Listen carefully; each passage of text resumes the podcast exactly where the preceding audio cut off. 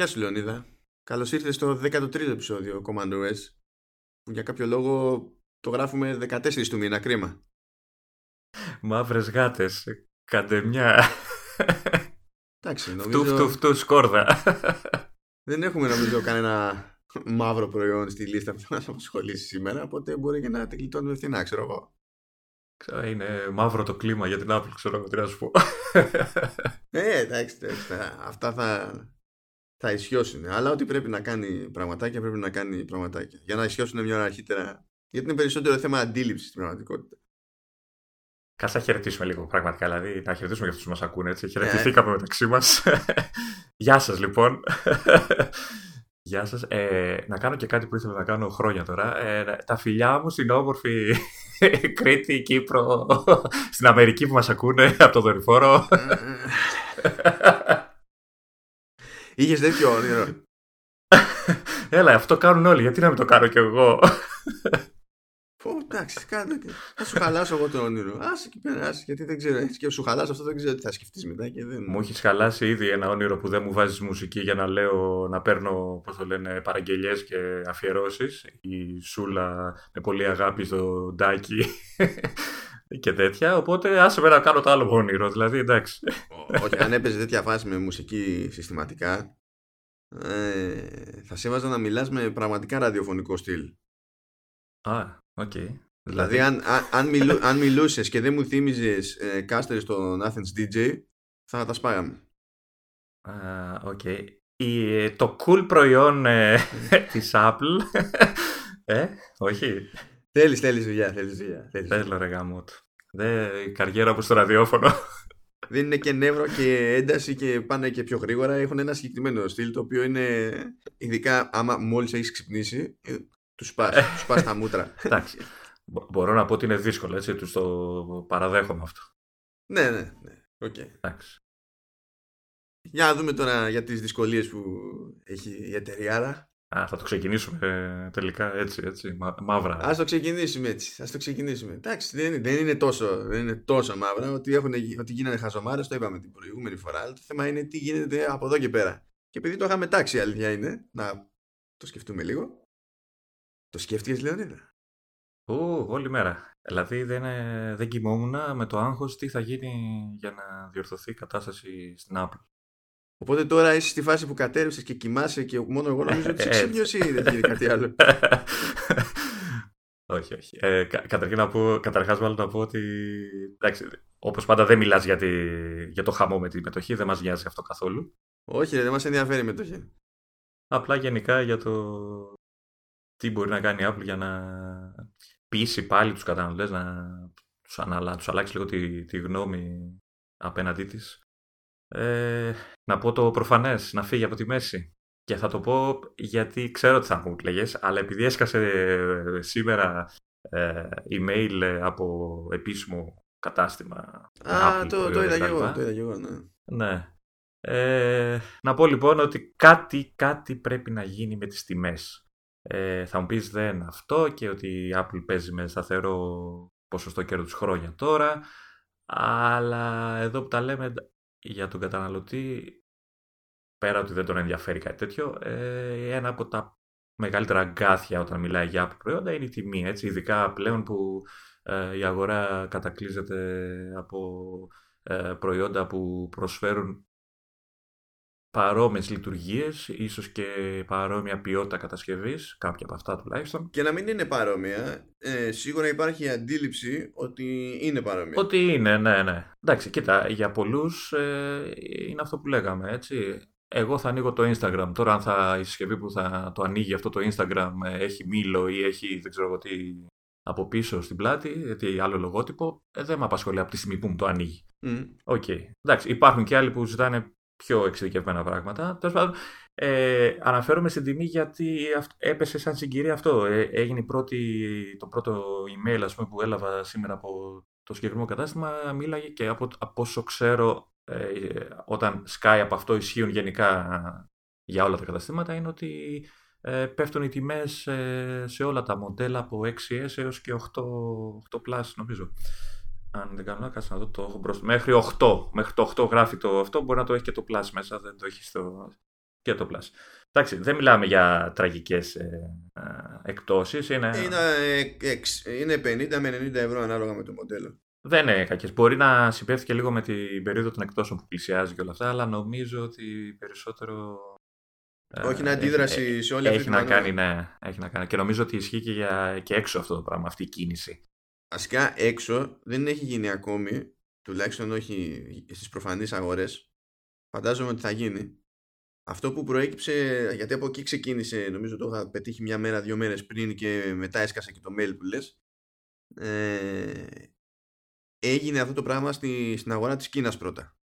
Το οποίο ταιριάζει με όλο το υπόλοιπο που λέγαμε ότι αυτό που τους πόνες περισσότερο είναι η Κίνα και ταιριάζει πλέον και με αυτό που λένε και άλλες εταιρείες που έχουν επίσης κατώτερη απόδοση του αναμενωμένου και τα ρίχνουν και αυτοί στην Κίνα. Είναι της εποχής, φαίνεται. Μάστιγα. Και αυτό που διάβαζα για την περίπτωση της Κίνας είναι ότι η επίσημη τιμή από την Apple στην ουσία δεν έχει πέσει. Δεν κάνουν προσαρμογή δηλαδή της προτινόμενης λιανικής. Όμως δίνουν χαμηλότερη τιμή στους μεταπολιτές και έτσι οι μεταπολιτές μπορούν και ρίχνουν την τιμή. Αλλά αυτή η διαφορά υποτίθεται ότι ισχύει μόνο για την περίπτωση των μεταπολιτών, αντιπροσώπων και τα λοιπά. Αν πας δηλαδή σε μια χώρα που έχει Apple Store και μπεις μου στο Apple Store, mm-hmm. η τιμή εξακολουθεί να είναι αυτή που ήταν. Το οποίο μου φαίνεται χαζό. Χαζό δεν είναι, ναι. Δηλαδή κρυβόμαστε πίσω από το δάχτυλό μας τώρα, δηλαδή, okay. Ναι, δηλαδή για να μην χρεωθούμε ότι ρίξαμε την τιμή επισήμως, το κάνουμε αυτό το πράγμα για να μην μας λένε ώστε έτσι. Και... δηλαδή προτιμούν να στείλουν τον καταναλωτή σε άλλο κατάστημα για να πάρει το προϊόν τους παρά να το πάρει από αυτούς κατευθείαν, έτσι. Δηλαδή, καλά, στην ίδια τσέπη μπαίνουν. Στην ίδια τσέπη, αλλά ας μπει πιο γρήγορα, ξέρεις, πιο άμεσα, χωρίς μεσάζοντα. Είναι χαζομάρα τώρα αυτό, δηλαδή αυτό είναι θέμα εγωισμού τώρα. Ναι, εντάξει, μήπως πρέπει λίγο να τον καταπιούμε επιτέλους, δεν ξέρω, μήπως πρέπει να τον καταπιεί αυτόν τον εγωισμό, δηλαδή... σε κάποια πράγματα. Ναι, της βγαίνει σε πολλά πράγματα, δηλαδή αποτελεί μια βάση της γενικότερης φιλοσοφίας της εταιρείας, έτσι. Αλλά σε κάποια πράγματα νομίζω ότι πλέον χρειάζεται μια μεταβολή σε όλο αυτό την προσέγγιση, την ψιλομύτικη που λέμε.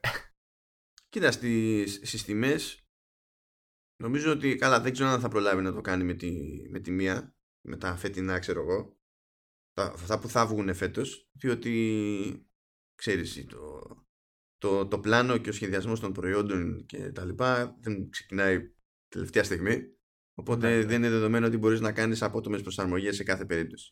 Αν, όπως είπες βέβαια, αυτή η μείωση τιμής, η έμεση μείωση τιμής τέλος πάντων, γίνεται σε 6S, 6S+, 7, 7+, 8, 8+, όχι όμως στα 10R. Στα 10. Ναι, γενικά στα 10.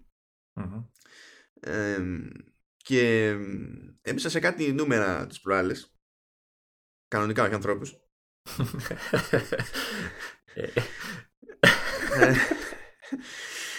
Επειδή το παθαίνω και αυτό, γι' αυτό κάνω και μια κουβέντα που γινόταν σχετικά, ρε παιδί μου, και σου λέει ότι τα τελευταία 2-3 χρόνια όσο πάνε τα έσοδα της εταιρείας από υπηρεσίες ανεβαίνουν. Στις υπηρεσίες κατά κανόνα είναι όχι απλά εύκολο, είναι αυτονόητο ότι πηγαίνεις για ακόμη μεγαλύτερο περιθώριο κέρδους. Οπότε λες τώρα το εξής: αν την τελευταία τριετία έχει στην ουσία μια ομάδα από προϊόντα που είναι υπηρεσίες με ακόμη υψηλότερο περιθώριο κέρδους σε σχέση με το hardware, και παρόλα αυτά το μέσο περιθώριο κέρδους στο σύνολο της εταιρείας μένει ίδιο και σε κάποιες περιπτώσεις έχει πάει και λίγο παρακάτω. Λίγο τώρα, σε αυτές τις περιπτώσεις, ξέρεις, μιλάμε 1,5%, ξέρω εγώ, και κάτι τέτοιο. Ναι. Αν 1,5% σε τέτοιο τζίρο, τέλος πάντων είναι κάτι λεφτά. Ναι, εντάξει, οκ. Εκεί σου δημιουργείται η εξής υποψία, ότι αν βγάζει πιο εύκολο και πιο free money τέλος πάντων από μία μπάντα, αλλά το περιθώριο γενικά δεν αλλάζει ουσιαστικά, μπορεί όντως, που σε κάποιες περιπτώσεις στοιχειοθετείται γι' αυτό, να έχει μπει στη διαδικασία και να φτιάχνει εξ αρχής ακριβότερες συσκευές ως κάτι, ως υλικό, ρε παιδί μου. Mm-hmm. Δεν σου λέω τώρα για το τι γίνεται με το κόστος του μαρκετάρισματος και της διανομής και τα λοιπά. Λέμε το βασικό το προϊόν, το οποίο δεν είναι εκτός πραγματικότητας, διότι ακόμα και στην περίπτωση, ξέρεις, που γίνονται κάθε χρόνο τέτοιες εποχές ή πιο νωρίς βασικά, κάτι υπολογισμοί για το πόσο κοστίζουν τα υλικά, τα εξαρτήματα και τα λοιπά του τηλεφώνου. Mm-hmm. Αυτό το τελευταίο διάστημα, τις τελευταίες 2-3 χρονιές, πηγαίνει σταθερά προς τα πάνω. Σαν υλικά δηλαδή, χρησιμοποιεί πιο ακριβά υλικά για το κάθε μοντέλο, το κάθε καινούριο μοντέλο που βγαίνει, αυτό εννοείς? Ναι, ό,τι είναι αυτό, ρε παιδί μου. Δηλαδή, εντάξει, το ατσάλι είναι πιο ακριβό από το αλουμίνιο. Στην περίπτωση που έχεις δύο κάμερες, προφανώς έχεις να χρεωθείς και πάλι μια κάμερα. Και η έξτρα κάμερα, τουλάχιστον σε τέτοια τηλέφωνα, στα flagships και τέτοια, επειδή πηγαίνουν και διαλέγουν και αισθητήρες προκοπής, δεν είναι βάλαμε 5 ευρώ παραπάνω. Να. Μπορεί η κάμερα, ξέρω εγώ, με το φακουδάκι και τα λοιπά, μόνη της να κάνει 50-60-70. Mm. Που αυτό είναι 50-60-70 χοντρική. Έτσι, δηλαδή. Okay. Να υποθέσω και τα flash storage εξακολουθούν να είναι πανάκριβα, έτσι, και μεγαλώνουν και σε χωρητικότητες πλέον. Εκεί, κοίτα, εκεί πάντα χρέωνε δηλαδή κάθε επόμενο βήμα το χρέωνε πολύ. Apple δεν νομίζω να πιέζεται από εκεί πέρα. Από αλλού πιέζεται. Εκεί, από κύριε Φάρη μάλλον. Το πιο πιθανό. Okay. Οπότε αναρωτιέμαι, ρε παιδί μου, ξέρεις, εφόσον έχει μπει σε μια τέτοια ρότα όπου το ίδιο το τηλέφωνο ως ένα πράγμα που απλά το φτιάχνεις και είναι εκεί και σε κοιτάζει πριν μπεις στη διαδικασία να αναρωτηθείς όλο το υπόλοιπο, για την υπόλοιπη διαδικασία, είναι εκ πεποιθήσεως ακριβότερο πράγμα.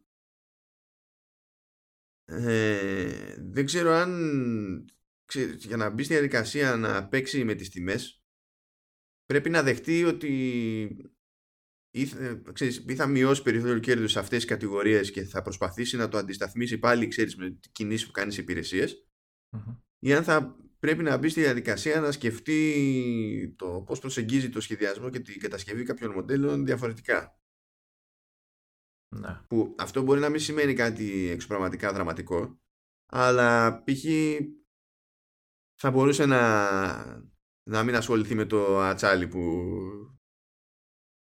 δίνει πόνο σχέση με το αλουμίνιο. Και είναι λίγο μπέρδεμα το πράγμα. Κοίτα, το άλλο που σκεφτόμουν και που πολλές φορές εμφανίζεται σε συζητήσεις είναι το R&D. Το κόστος δηλαδή που κάνει για την έρευνα και την ανάπτυξη τεχνολογιών και αυτά. Αλλά όταν μιλάμε για μοντέλα τα οποία ουσιαστικά είναι το επόμενο του προηγούμενου, δηλαδή είναι, ας πούμε, το 10, μετά πήγαμε στο 10S, ουσιαστικά το ίδιο κινητό είναι με refinements, εντάξει, εσωτερικά κτλ. Αλλά το βασικό R&D έχει διαφορές. Δηλαδή οι κάμερες στο Notch, okay, τις φτιάξανε στο 10, εκεί σκάσανε λεφτά για να δουν πώς θα το φτιάξουν. Στο 10S, έτσι όπως το σκέφτομαι εγώ, απλά κάνανε ένα refinement με μια απλή, έτσι, βελτίωση, οτιδήποτε, ή στο 10S Max, ή σε όλα αυτά τα δεύτερα 10. Δεν νομίζω ότι τους κόστισε τόσο όσο το αρχικό 10. Θα μπορούσαν δηλαδή να το ρεφάρουν και από εκεί κάπως. Δεν τους κόστισε το ίδιο, αλλά δεν είναι ότι δεν κάνουν και... Ναι, ρε παιδί μου, δεν... να κοστίζει από την άποψη ότι και μόνο που σου έχουν άλλο chip κάθε χρόνο και έχουν ουσιώδεις διαφορές, εντάξει. Ρε παιδί μου, ναι, οκ. Okay. Απλά το ρεζουμέ, επειδή που ήταν για τα ποσοστά και τη φάση, είναι ότι υπάρχει η εικόνα, η αντίληψη, βασικά υπάρχει η πεποίθηση που αντιμετωπίζεται ως κάτι αυτονόητο. Ότι η Apple απλά ανεβάζει τιμές. Εντάξει, ανεβάζει τιμές. Αλλά δεν είναι απλά αυτό, δεν είναι τόσο απλό. Δεν είναι ξυπνάμε μια μέρα και ανεβάσαμε την τιμή. Είναι ότι συστηματικά μπαίνει στη διαδικασία και κατασκευάζει εξ αρχής ακριβότερα προϊόντα. Ακριβότερα και για την ίδια ως κατασκευές. Ναι. Υπάρχει αυτό το μπέρδεμα, τέλος πάντων. Θα μπορούσε, πάντως, είπες πριν για το ατσάλι, έτσι. Θα μπορούσε να κάνει συσσαγωγικά πιο έξυπνες κινήσεις, δηλαδή να το αποφύγει το ατσάλι και να συνεχίσει με αλουμίνιο ή δεν ξέρω εγώ κάποιο άλλο υλικό, ή το γυαλί, ας πούμε, δεν ξέρω πόσο πιο φτηνό μπορεί να είναι από το αλουμίνιο, από το ατσάλι, όπως έχει δηλαδή στη σειρά του 8 που γύρισε στο γυαλί μπλάτη. Καλά, γύρισε εκεί σε γυαλί επειδή ήθελε να φορτίσει. Γιατί είναι ασύρματη, ναι, για την ασύρματη φόρτιση. Η μόνη σου εναλλακτική εκεί, ας πούμε, είναι να βάλεις πλαστικό. Έτσι και βάλει πλαστικό. Όχι, εντάξει. Okay. Το έκανε στο 5C, δεν το είχε κάνει. Ωραίο πλαστικό. Ναι. Γιατί έτυχε και έπιασα από κοντά ένα 5C όταν είχε βγει. Ήταν πολύ εξαιρετική ποιότητας υλικό. Αλλά εντάξει, οκ. Okay. Αλλά το θέμα είναι αυτό. Δηλαδή, ατσάλι, γιατί δεν με νοιάζει. Γιατί. Αυτό λέω. Ότι στο Johnny Ive. Ρε άνθρωπε, ναι, αλλά. Τώρα όμως προσπαθεί να κόψει τη μία, ας πούμε, έστω και έμεσα, γιατί πληρώνει αυτό, ότι λίγο είναι λίγο αυτή που είπα πριν, την ψιλομύτικη προσέγγιση. Δηλαδή θα μπορούσε να είναι και αλουμίνιο και να κρατήσει το κόστος στο επίπεδο που ήταν ήδη υψηλό, όταν βγήκε η πρώτη η σειρά των 10. Έτσι, δηλαδή είχε σπάσει το ψυχολογικό φράγμα του χιλιάρικου, εδώ στην Ελλάδα τουλάχιστον, και πάει και το τερματίζει τώρα με την επόμενη γενιά, γιατί έβαλε δεν ξέρω εγώ τι. Χαζό δεν είναι, δηλαδή θα μπορούσε να το αποφύγει όλο αυτό. Εντάξει, δεν μπορώ να το πω χαζό, διότι μπορώ να σου πω. Εντάξει, θα μου πεις πειραματίζεται, κάνει, ράνει, ψάχνεται με υλικά γιατί μπορεί να της βγει αργότερα κάτι καλό. Okay. Δεν είναι ότι θεωρώ το ατσάλι και το κάθε ατσάλι απαραίτητο. Απλά ξέρεις, μου βγαίνει λίγο δύσκολο να κακίσω και κάποιον που την έχει ψώνιο να δοκιμάσει, ξέρω εγώ, πιο στιβαρές κατασκευές ή πιο εξωτικά υλικά, γιατί έχει και αυτό τη γοητεία τους σαν φάση. Βέβαια, ίσως να έπρεπε να είναι πιο σαφής ο διαχωρισμός που γίνεται. Δηλαδή, πώς είναι στο Apple Watch, όπου το στάνταρ είναι τα μοντέλα με το αλουμίνιο, και άμα σε παίρνει να κάνεις μανούβρα και να δώσεις στην ουσία διπλά λεφτά, μπορείς να πάρεις τον ατσαλένιο. Τι και παραπάνω, νομίζω, από διπλά λεφτά. Ναι, άλλο το. Όμως, άμα δεν πάρεις τον ατσαλένιο, δεν αισθάνεσαι φτωχός συγγενής. Είσαι οκ. Με το αλουμίνιο. Αλλά υφίσταται, ρε παιδί μου, για σένα που σε νοιάζει, ξέρω εγώ. Δεν το αισθάνεσαι, γιατί η δουλειά που έχει γίνει στο αλουμίνιο είναι εξαιρετική, έτσι. Δηλαδή, okay. Μα και τη διαφορά στα τηλέφωνα δεν την αισθάνεσαι, επειδή είναι, ξέρεις, το αλουμίνιο είναι μάπα σχέση με το ατσάλι. Χαίρομαι πολύ, αλλά είναι το πώς το έχει στο μυαλό του καταναλωτή αυτό το πράγμα. Δηλαδή, θα μπορούσε να έχει ένα μοντέλο που να είναι, ξέρεις, τα δίνουμε όλα, γιατί έτσι γουστάρουμε, ξέρω εγώ. Όπως κάνουν, ξέρω εγώ, οι αυτοκινητοβιομηχανίες που φτιάχνουν ένα μοντέλο, ξέρεις, μελλοντικό, super wow, το οποίο είναι απλά έτσι για να. Το φτιάξουμε, να πειραματιστούμε, να μάθουμε εμείς, να κάνουμε πράγματα. Κάτι προς εκείνη την κατεύθυνση, για πολίτες προς εκείνη την κατεύθυνση, γιατί και η αυτοκινητοβιομηχανία που το κάνει αυτό δεν μπαίνει καν στη διαδικασία να σκεφτεί αν μπορεί να το πουλήσει. Ενώ εδώ μιλάμε για κάτι το οποίο θα πρέπει κάπως να πουληθεί κιόλας. Αλλά, ρε παιδί μου, ξέρεις, αν είχε ένα μοντέλο που ήταν στο μυαλό του άλλου τα δίνουμε όλα, για αυτόν που γουστάρει, τέλος πάντων, έτσι. Αλλά κατά τα άλλα έχουμε και αυτές τις εναλλακτικές που δεν σου δίνουν εντύπωση ότι και καλά είσαι φτωχός συγγενής. Δηλαδή, πώς να σου πω, αν είχε το 10S Max, πες τώρα, το 10S Max με ατσάλι και το 10S με αλουμίνιο, και αυτή ήταν, έστω, πες τώρα, η μόνη διαφορά, δεν θα παραπονιόταν κανένας για το ότι το 10S δεν έχει ατσάλι. Κανένας δεν θα παραπονιόταν. Και ο άλλος που θα γούσταρε, ξέρεις, το άλλο το υλικό, θα καταλάβαινε γιατί θα ματώσει το 10S Max περισσότερο. Να. Ενώ τώρα εξακολουθεί και είναι η φάση ότι υπάρχουν τα 10S, ξέρεις, και σαν δύο μεγέθη, και υπάρχει και το 10R. Και το 10R που πάλι δεν είναι φινό τηλέφωνο, με τη μία παίρνει, ξέρεις, τη ρετσινιά ότι είναι το περίπου 10. Mm-hmm. Ενώ είναι μια χαρά τηλέφωνο. Αυτή η αντίληψη είναι κάτι που πρέπει να απασχολήσει την Apple, γιατί έχω την εντύπωση και εγώ ότι είναι, ξέρεις, απόρρια της δικής της χρόνιας συμπεριφοράς και στάσης, και κάποιος πρέπει να το δουλέψει αυτό, το οποίο με οδηγεί στο δικό μου, στη δική μου συνεισφορά στο θέμα, τέλος πάντων, της συζήτησης. Πέρα από την ιστορία με τις τιμές που συμφωνώ, ότι κάπως πρέπει να το δει το θέμα. Πριν το προχωρήσεις εκεί, ναι, να βάλω και τον παράγοντα χρόνου ή μάλλον τι εννοείς? Το ρυθμό, δηλαδή μέσα σε ένα χρόνο ανέβασε την τιμή 100, 200, πόσο πήγε πάνω, δεν θυμάμαι τώρα ποια είναι η τελική τιμή των 10, των 10S. Στο 10S δεν ανέβασε την τιμή, στο 10S Max ναι, πήγε παραπάνω γιατί δεν υπήρχε πριν, είναι μεγαλύτερο τηλέφωνο, σου λέει ναι, ωραία, πάμε ένα κατοστάρικο παραπάνω. Δεν ξέρω πώς βιάζεται, εννοώ, δηλαδή αυξάνει τις τιμές κάθε χρόνο. Μήπως θα πρέπει να παίρνει μια ανάσα ένα χρόνο, να δικαιολογεί και ο καταναλωτής στο μυαλό του ότι είχε 2 χρόνια να φτιάξει το super wow τηλέφωνο. Οπότε ναι, αφού περάσαν 2 χρόνια με την τιμή την τάδε, αυτό που μου δίνεις τώρα καταλαβαίνω ότι είναι πιο ακριβό γιατί είχες 2 χρόνια με τεχνολογίες, με το ένα, με το άλλο. Okay. Ψυχολογικό, δεν είναι πραγματικό το ζήτημα, είναι ψυχολογία στο μυαλό του καταναλωτή δηλαδή όλο αυτό. Μήπως βιάζεται, δηλαδή κάθε χρόνο πρέπει να έχει κάτι που θα αυξάνει την τιμή και δημιουργεί όλη αυτή την εικόνα. Τη μεγαλύτερη πατατιά την έκανε το 18 και αυτό όχι για τα iPhone, αλλά επειδή πραγματικά ανέβασε τα πάντα, μαζικά. Ενώ ξέρεις, άλλες χρονιές ήταν ποτέ το ένα, ποτέ το άλλο. Νομίζω τα Apple Watch μείνανε πάνω κάτω στα ίδια. Ανεβήκανε και εκεί τιμές. Τώρα δεν θυμάμαι τα νούμερα, δεν τα θυμάμαι, οπότε δεν θα επιμείνω. Ανεβήκανε $30-$40, κάτι τέτοιο. Δεν ήταν πολύ μεγάλη διαφορά, ίσως γι' αυτό και να μου έχει μείνει έτσι. Σίγουρα, στο λέω με κάθε σιγουριά ότι ανεβήκανε. Ναι. Το όχι, 18 σκίστηκε ρε παιδί μου, σκίστηκε. Λες και ήταν, ξέρω εγώ, όταν άλλαξε ο χρόνος μπήκε το 18, είπε New Year's Resolution, θα τα ανεβάσουμε όλα. Ναι. Μέχρι το τέλος του χρόνου. Στο είχα πει και την προηγούμενη φορά. Μήπως δοκιμάζει τα νερά, να δει μέχρι που την παίρνει. Προφανώς δοκιμάζει νερά, έτσι πάνε αυτά τα πράγματα. Αλλά... Το θέμα είναι τι θα κάνει του χρόνου. Θα πάει το πρόβλημα στη μάπα και θα πει: OK, πιο φτηνά κινητά, γιατί μετά θα έχει άλλο. Θα έχει θέμα αντίληψης. Θα λένε πιο φτηνό το καινούριο από το παλιό. Δηλαδή, OK, θα έχει τέτοιο θέμα. Κοίτα, ξέρεις ότι. Δύσκολο τούμπες η Apple δεν κάνει. Δεν κάνει. Αλλά πώς να σου πω, αν φέτος δεν είχε εξαφανίσει το 10, δηλαδή έχει 10S, 10R, okay, το 8 το κράτησε, το 10 το έστειλε. Okay.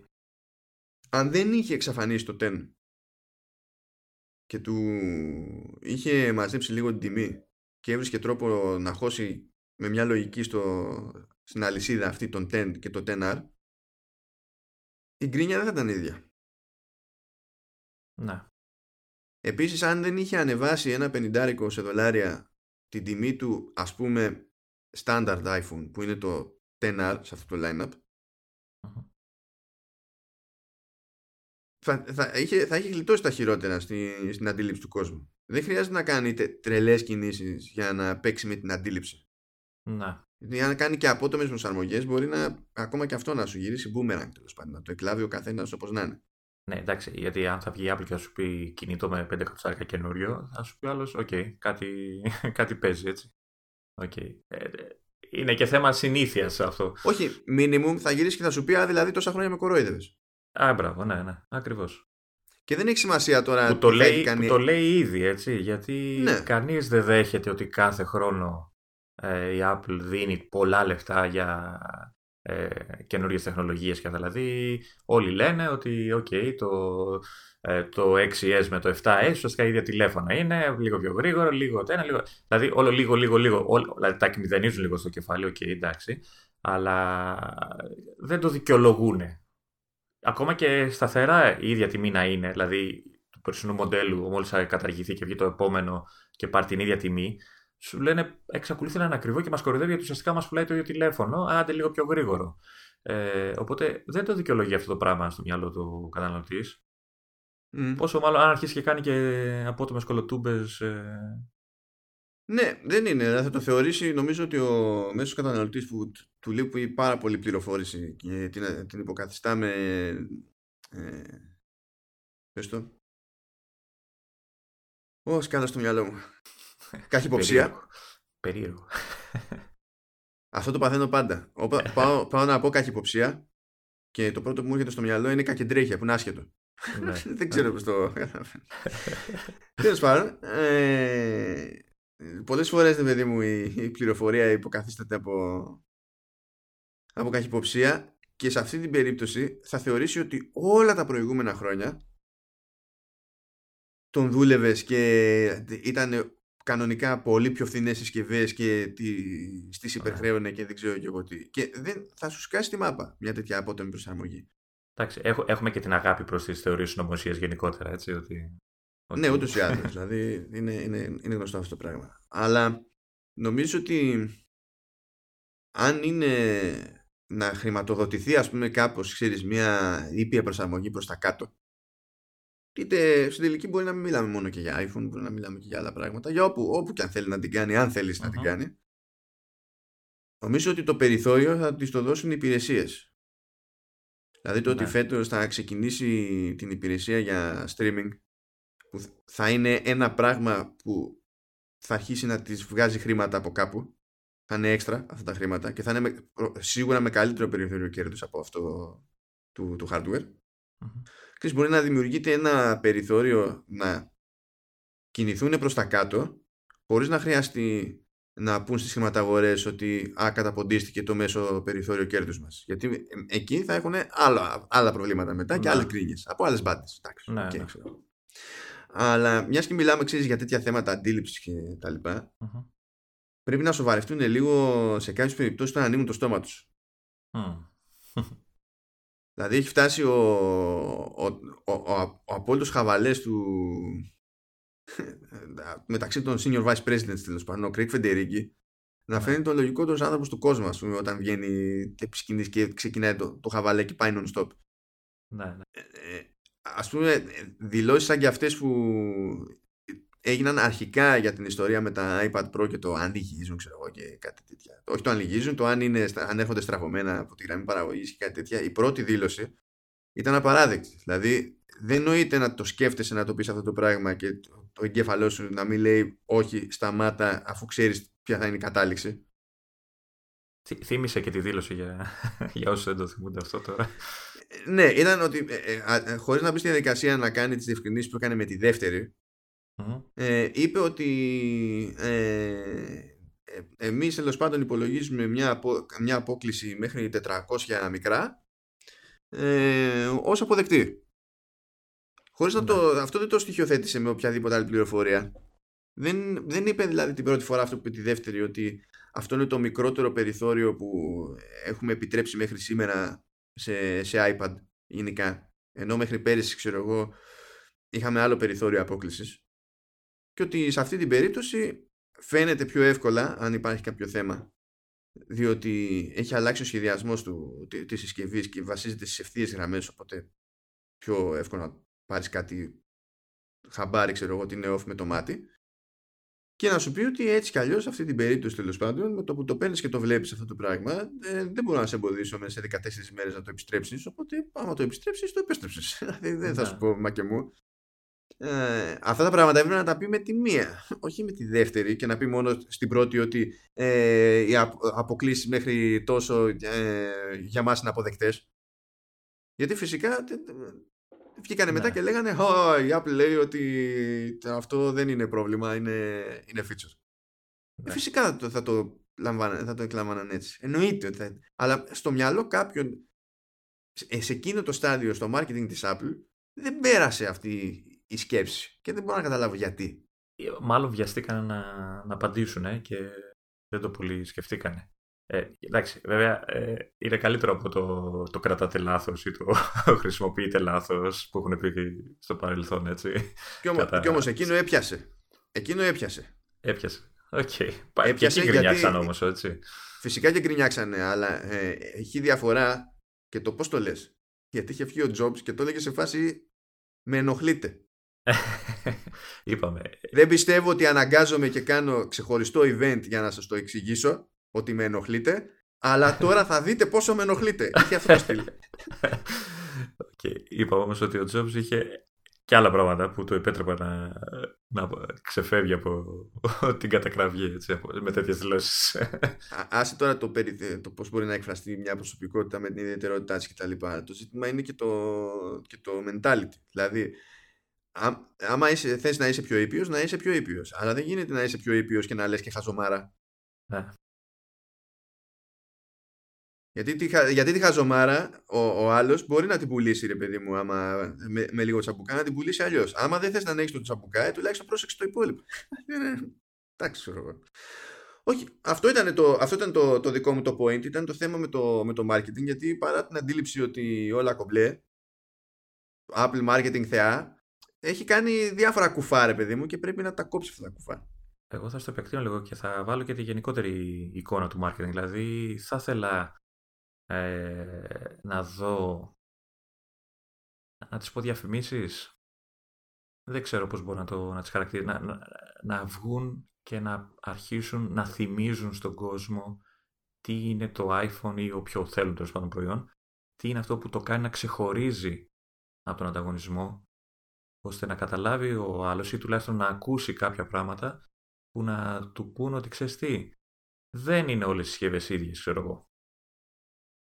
Ενώ, ξέρεις, αυτό που λέγαμε στην αρχή ότι ο άλλος θεωρεί παρόμοια όλα τα κινητά. Ότι σου προσφέρουμε και αυτά. Σε παρένθεση και από μέσα μας, ναι, είμαστε πιο ακριβοί, αλλά γιατί αυτά. Έχει καιρό να το κάνει αυτό το πράγμα. Ας πούμε, το έκανε πρόσφατα τώρα στη CES, με εκείνο το τεράστιο μπάνερ. Αυτό πήγα να πω τώρα.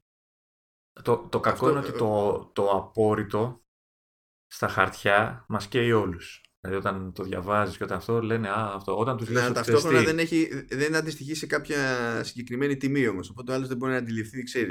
Ναι, πέρα από αυτό, όταν του λες, ξέρεις, πληρώνω παραπάνω για να έχω το κεφάλι μου ήσυχο όσο μπορώ να το έχω, γιατί εντάξει, okay, ποτέ δεν θα είσαι ήσυχος. Και ότι δεν θα με παρακολουθούν, τουλάχιστον έτσι φαίνονται, έτσι δείχνουν τα πράγματα. Σου λέει άλλος, ναι, μωρέ, σιγά, εντάξει, οκ. Okay. Αλλά όταν αρχίζει και το διαβάζει ότι ναι, φοβάμαι. Αλλά απ' την άλλη δεν είναι διατεθειμένος. Ναι, δεν είναι διατεθειμένος να το πληρώσει αυτό την ασφάλεια, ας πούμε, που μπορεί να προσφέρει μία συσκευή από κι άλλη. Ακόμα και να είναι διατεθειμένος να το πληρώσει, πρέπει να καταλάβει ότι αυτό το πράγμα κοστίζει. Γιατί οι άλλες εταιρείες μπορεί να πιάσουν άλλη τιμή επειδή πουλάνε τα δεδομένα του και το θεωρούν μέρος του προϊόντος αυτό το πράγμα. Αλλά για να. Επειδή το πήγαμε τελείως γιούχου, να πούμε τουλάχιστον ότι απέναντι από το εκθεσιακό της CES στο Las Vegas βάλανε μια τεράστια διαφήμιση, τέλος πάντων, για να θυμίσουν στον κόσμο ότι εκείνοι νοιάζονται για το ιδιωτικό απόρριτο και ότι είναι η εταιρεία που δεν πουλάει τα δεδομένα τους, που είναι ένα απλό γεγονός. Αυτό το πράγμα είναι σκάλωμα έτσι κι αλλιώς και της εταιρείας, αλλά είναι και σκάλωμα προσωπικό του Cook. Για μένα είναι η καλή του συνεισφορά στο όλο, τέλος πάντων, που λέγεται Apple. Και αυτό το πράγμα, δηλαδή, ωραία, νομίζω ότι έτσι κολλάει να πάμε και στο follow-up για τις τηλεοράσεις που λέγαμε την προηγούμενη φορά. Μια χαρά είναι. Τέλεια. Είδες τι σου κάνω εγώ. Τέλεια. Λοιπόν, είπαμε την προηγούμενη φορά ότι βγήκαν Vizio, Sony, Samsung και LG και θα έχουν στα τελευταία τους μοντέλα, τέλος πάντων, τηλεοράσεων υποστήριξη για AirPlay 2 και HomeKit, και στην περίπτωση της Samsung ότι θα υπάρχει και ειδική εφαρμογή για το iTunes. Αφού κάναμε αυτή τη συζήτηση, μερικές μέρες αργότερα βγήκαν κάποιες διευκρινήσεις που λέγανε, ρε παιδί μου, ότι για να κάνει αυτή τη συμφωνία, τέλος πάντων, με ένα κατασκευαστή τηλεοράσεων η Apple, βάζει κάποιους περιορισμούς και λέει ότι εσύ, Samsung, που θα έχεις την εφαρμογή iTunes, αλλά και οι υπόλοιποι που θα έχετε υποστήριξη AirPlay και μπορεί ο άλλος να σας στείλει βίντεο, ξέρω εγώ, και ήχο και τέτοια από κάποιον Mac, κάποια συσκευή iOS και τέτοια,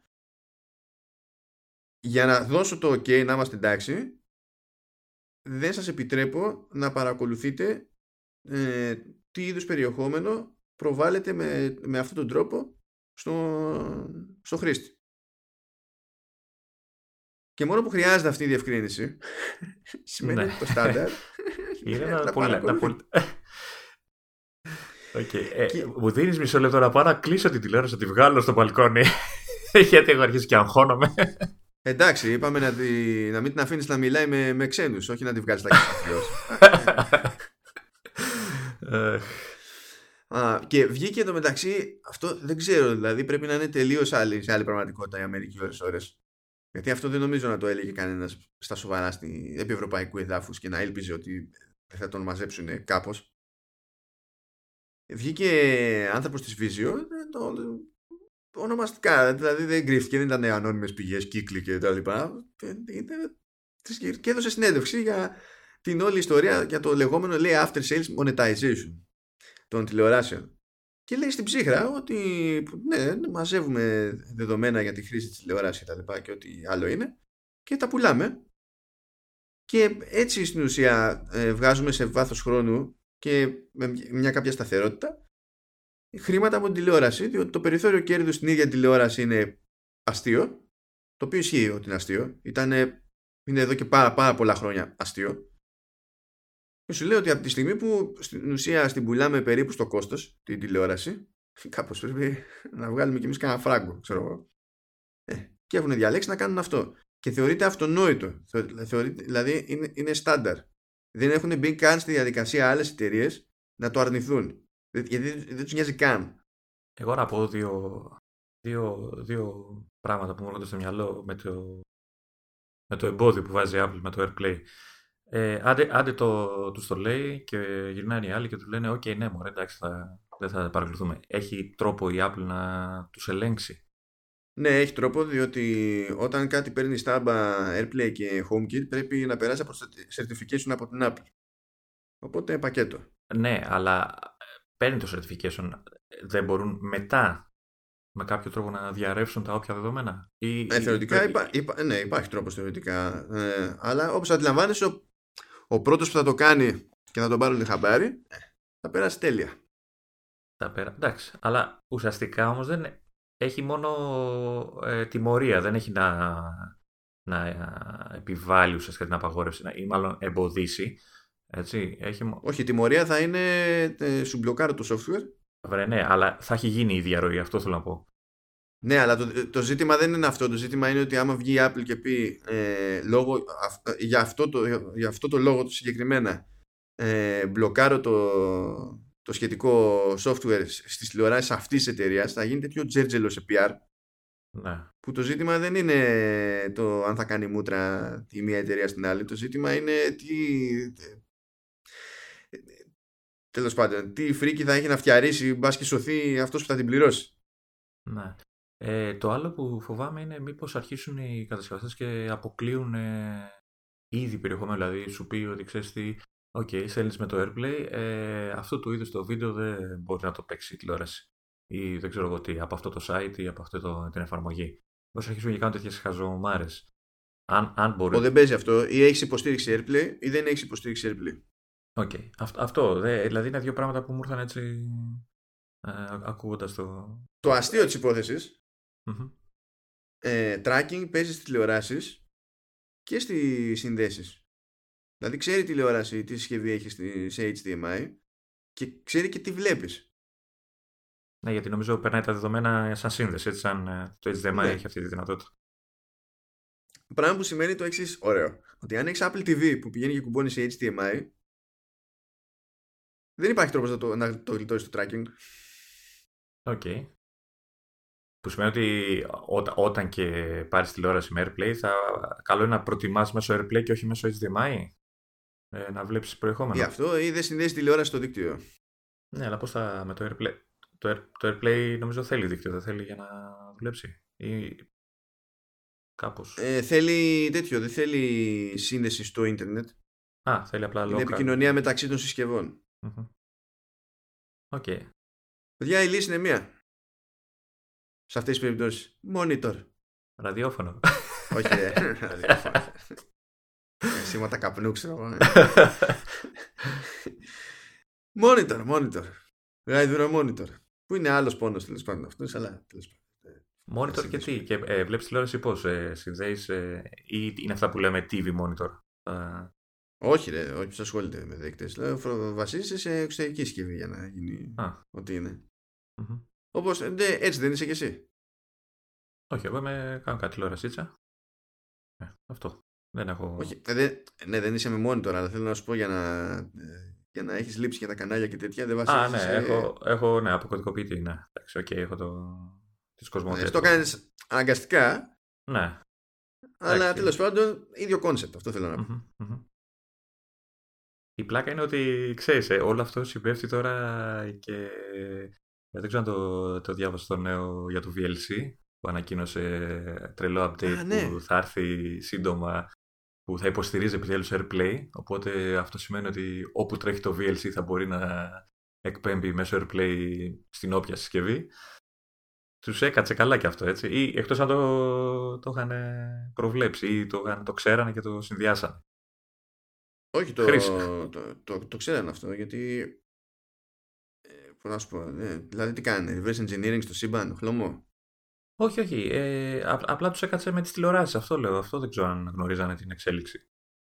Ως VLC εννοώ, σαν την... Πάντως, τους κούμπωσε. Κατάφερε, έχει πλάκα, γιατί η Apple δεν πήγαινε ποτέ στη CES, ποτέ. Mm-hmm. Και φέτος ειδικά, κατάφερε να μιλάνε για την πάρτι τους non-stop. Μέσω τρίτων κιόλας, έτσι, μέσω ανταγωνιστών ναι, κιόλας. Ναι. Αυτό είχε την πλάκα του. Αλλά τώρα το σημαντικό είναι αυτό που σας είπαμε. Η τηλεόραση σας παρακολουθεί. Δεν είναι θεωρία συνωμοσίας. Δεν μπαίνουν καν στον κόπο οι κατασκευαστές να το αρνηθούν. Άλλοι βγαίνουν και το λένε και με περηφάνεια. Ναι. Πολλοί και βέβαια το καλύπτουν εξαίσου του στυλ. Μαζεύουμε δεδομένα για να σας παρέχουμε smart λειτουργίες και περιεχόμενο που θα σας ενδιαφέρει. Ξέρεις, είναι αγαπημένη ατάκα όλων αυτών. Ναι, εντάξει. Που δέχονται. Ideas. Μέχρι να δούμε ITV, νομίζω θα έχουμε αυτά τα θέματα. Δεν πρόκειται να δούμε. Νομίζω ότι αξίζει τον κόπο να μπουν σε αυτή την αγορά έτσι. Δηλαδή, πώς θα την πουλήσουν την τηλεόραση. Αυτοί θα θέλουν περιθώριο κέρδους. Οι άλλοι είναι χωρίς περιθώριο κέρδους στην ουσία. Πώς θα έχουν τηλεόραση και θα σε πεις να την πάρεις. Εντάξει, ναι, θα έχει 15.000 ή 19.000. Εντάξει, να πεις. Πάντως έχουν τέτοιο, είναι τον ημερών η φάση με την πώληση δεδομένων από καταναλωτές, τέλος πάντων. Γιατί έγινε μανούρα και με τους παρόχους κινητής. Okay. Που δεν θέλω να αναρωτηθώ τι γίνεται στην Ελλάδα. Πραγματικά δεν θέλω να αναρωτηθώ. Αλλά στην Αμερική υποτίθεται ότι τους είχε απαγορευτεί η πώληση τέτοιων στοιχείων. Δηλαδή υποτίθεται και καλά έχει ρυθμιστεί το θέμα. Έτσι. Και απλά δεν έγινε. Και οι πάροχοι απλά το αγνόησαν. Okay. Και τους ξαναπήρανε χαμπάρι και ξαναέγινε μανούρα και να βλέπεις τώρα δηλώσεις του στυλ ότι εντάξει, τώρα θα το κάνω. Πρόστιμα πέσαν τίποτα. Αυτό... Όχι, εκεί πονάνε. Όχι, τι να παίξεις. Εδώ κάνανε τέτοιο. Εδώ κάνανε... κερδίσανε φοροαπαλλαγές οι πάροχοι γιατί τέλος πάντων άλλαξε το φορολογικό καθεστώς στην Αμερική το 2018 και πιέζανε κιόλας για το νέο καθεστώς προφανώς γιατί θα γλιτώνανε λεφτά. Λέγανε τις κλασικές φανφάρες ότι αυτό θα μας δώσει το περιθώριο να κάνουμε άλλες επενδύσεις και σούξου-μούξου μανταλάκια και τώρα διαδοχικά από πάροχο σε πάροχο πετυχαίνεις ανακοινώσεις για απολύσεις χιλιάδων σε κάθε περίπτωση. Δεν είναι, δουλευόμαστε γενικά στην ψύχρα. Δηλαδή, είναι αστείο πιο πολύ για να προσποιούμαστε εμείς ότι είναι αστείο. Μπας και το πιστέψουμε μεταξύ μας τέλος πάντων. Πάντως, κοίτα, ξέρεις, με φοβίζει πολύ το ότι γνωρίζουμε για τις διαρροές απορρίτου και δεδομένων κτλ. Πολλές φορές το παραδέχονται και όλες αυτοί που το κάνουν. Φαντάζεσαι τι πραγματικά μπορεί να συμβαίνει πίσω από την πλάτη μας. Δηλαδή, αυτά που γνωρίζω, εγώ πιστεύω ότι είναι απλά η κορυφή του παγόβουνου. Έτσι. Δηλαδή, το τι γίνεται με τα δεδομένα μας, δεν νομίζω να το μάθουμε ποτέ. Δεν ξέρω, δηλαδή, με όλα αυτά που γίνονται, με έχουν κάνει να αμφισβητώ ακόμα και τα λεγόμενα της Apple. Δηλαδή, πολύ αγία εμφανίζεται και αυτή σε αυτό το θέμα. Κοίτα, η Apple παλιότερα δεν συγχρόνιζε καθόλου. Προσωπικά δεδομένα τέλος πάντων, ενώ περισσότερο σαν data, διότι δεν είναι αυτονόητο ότι μιλάμε για αυτό που ο νόμος αντιλαμβάνεται ως προσωπικά δεδομένα, έτσι είναι. Άλλος ορισμός τεχνολογία, άλλος ορισμός. Αλλά τέλος πάντων Τώρα το κάνει υπό συνθήκες σε κάποιες περιπτώσεις, αλλά φροντίζει και το κάνει, έχει μια συγκεκριμένη τεχνική τέλος πάντων, που τη λέει differential privacy. Ναι, και καλά. Νομίζω είχαν ασχοληθεί πριν κάνα δυο παρουσιάσεις. Ναι, είναι και καλά, η απόδοση είναι το διαφορικό απόρριτο, όπου φροντίζουν να παίρνουν αυτά τα δεδομένα με τέτοιου τρόπο ώστε να μην έχουν ιδέα από ποιον χρήστη προήλθαν. Ναι. Και δεν προσπαθούν να πάρουν όλα σου τα στοιχεία για να βγάλουν άμεσα συμπεράσματα για τη δική σου χρήση, αλλά παίρνουν ένα υποσύνολο από όπου να είναι δεξιά και αριστερά και προσπαθούν να βγάλουν συμπεράσματα για το μέσο όρο στην πραγματικότητα, η οποία τεχνική προφανώς χάνει σε ακρίβεια σε σχέση με το να τα πάρουν όλα και να φύγουν. Εντάξει. Ναι, αλλά τέλος πάντων ξέρεις, χάνεις κάτι, κερδίζεις κατά μία έννοια. Αλλά αυτό που μου αρέσει στις περιπτώσεις που χρειάζεται στοιχεία μια εφαρμογή της Apple είναι ότι σου βγάζει ειδοποίηση. Μπορείς όποτε θέλεις να κόψεις την πρόσβαση, αλλά το σημαντικότερο για μένα είναι ότι αν μπεις στη διαδικασία και δεις τις λεπτομέρειες από την ειδοποίηση που θα σου βγάλει, έχει μια συντόμηση για να σου πει ότι δες και εγώ πώς θα χρησιμοποιούνται, γιατί δεδομένα μιλάμε και για ποιο σκοπό τα χρειαζόμαστε κτλ. Είναι η τύπη αναλυτική, σαφής, αλλά με απλή γλώσσα και καταλαβαίνεις συγκεκριμένα τι πάνε να κάνουν. Δεν είναι οι κλασικές νομικούρες που δεν τα διαβάζει κανείς ποτέ, έτσι. Ακριβώς. Τα σεντόνια. Και το έχουν κάνει επί τούτου αυτό το πράγμα, για να καταλάβει ο χρήστης, όχι για να καταλαβαίνει ο δικηγόρος του χρήστη. Να. Αν σας τύχει ποτέ τέλος πάντων που βγάζει ένα συμβολάκι εκεί με ένα-δυο ανθρωπάκια και έχει περιθώριο να δείτε λεπτομέρειες, δείτε, διότι δεν περιμένετε αυτό το στυλ διατύπωσης σε τέτοιες περιπτώσεις, γιατί έχουμε εκπαιδευτεί όλοι να θεωρούμε ότι θα είναι όσο πιο φλού η έκφραση και περίπλοκο. Ναι, ώστε να αφήνει πολλά θέματα τέλος πάντων, να μπορεί να τεθεί το οτιδήποτε σε αμφισβήτηση. Αυτό είναι έτσι, έχει ένα ειδικό ενδιαφέρον. Το άλλο που έχει ειδικό ενδιαφέρον, Λεωνίδα. Για πες. Να αλλάξουμε θέμα. Θα πάμε σε κάτι πιο ανάλαφρο. Θα πάμε κάτι που θα εστιάσει στις δικές σου εμπειρίες, αλλά θα το προλογίσω με τις εμπειρίες ενός άλλου. Αυτά φοβάμαι. Ο φίλος ο Βασίλης ο Γεωργακόπουλος άφησε το PC του πίσω και πήρε Mac Mini. Όχι ρε φίλε, τον ζηλεύω, πες του. Αφού το 2018 έκανε μετά από χρόνια που λιβάνιζε, ξέρεις, προσπαθούσε να το μαγειρέψει, να κάνει, να δείξει, για να πάρει Microsoft Surface. Δεν πήρε ποτέ Surface και πήρε το iPad, το μικρό όμως, 9,7. Και πήρε και Apple Pencil. Έκανε το επόμενο βήμα τώρα και πήρε Mac Mini. Και αφού πήρε Mac Mini, μερικές μέρες αργότερα άρχισε να με ρωτάει για iPhone. Όσο πάει και. Δηλαδή, έπρεπε να κρατάω ποσοστά πραγματικά. Το καταστρέφεις, ναι, δηλαδή. Okay. Αν και σου ξαναλέω, άλλος με έσπρωξε. Ξέρεις, το τελευταίο σπρώξιμο, παιδί που αποφάσισα για. Πρώτα, εγώ απέκτησα iPhone, το 4, και μετά συνέχισα την καταστροφή μου. Αλλά εντάξει, εσύ είχες δημιουργήσει ένα κλίμα χρόνια, δηλαδή όσο σε ξέρω. Εντάξει, οκ. Απλά το τελευταίο σπρώξιμο μου το έκανε ένας άλλος συνάδελφος στη δουλειά μου. Δεν πειράζει, να σηκώνω μόνος μου όλο το βάρος, κρίμα. Δεν πειράζει. Όχι. Για καλό να είναι. Κοίτα, δηλαδή το Mac Mini τον έχει κάτι μέρες, έτσι. Και το πήρε τώρα, που... ακόμα μυρίζει καινούργιλα, Ναι, μα το πήρε έτσι, παραμονή πρωτοχρονιάς γιόρταζε, Βασίλης Γαρ, κουκού. Και τι έπρεπε να κάνουμε πάρτι. Τι, πάρτι απόκτησης συσκευής Apple. Είναι τέτοιο που μαζευόμαστε, κάνουμε κύκλο γύρω από το προϊόν και χαϊδεύουμε το αλουμίνιο έτσι όπως έχει βγει και είναι φρέσκο-φρέσκο. Το μυρίζουμε. Είχε μια περιπέτεια εκεί πέρα λίγο με τις μνήμες, γιατί έβαλε παραπάνω μνήμες και είχε ανοίξει ένα πακέτο, ένα ζεύγος από στικάκια που ήταν σωστά σε specs. Okay. Αλλά προφανώς το ένα είχε πρόβλημα στην πράξη. Ah. Και έδειχνε το σύστημα ότι οι μνήμες του λειτουργούσαν σε χαμηλότερη ταχύτητα από αυτή που έπρεπε. Mm. Αλλά στην αρχή δεν φαίνονταν να έχει κάποιο πρόβλημα πέραν αυτού στην όλη διαδικασία, μέχρι που άρχισε να βαράει kernel panics και να κάνει στην τύχη επανεκκινήσεις. Όταν λέμε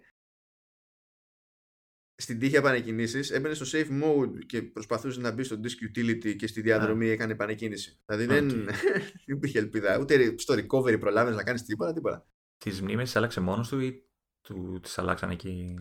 Όχι, τους αλλάξαν επί τόπου και εντάξει, πού να ξέρουν για αυτοί. Όταν παίρνεις ένα ζεύγος από τιμάκια και το ένα είναι εντάξει και το άλλο δεν είναι εντάξει. Εντάξει, αυτά είναι κατασκευαστικά. Ναι, εντάξει, και μπαμ ρε παιδί μου, αλλάξανε τα στικάκια και τέλος. Τώρα, όπως αντιλαμβάνεσαι, επειδή είναι η πρώτη επαφή στα αλήθεια με macOS και κάνει κάποιες δουλειές με software που το έχει σε Windows και δεν το έχει σε macOS. Ναι. Έχει...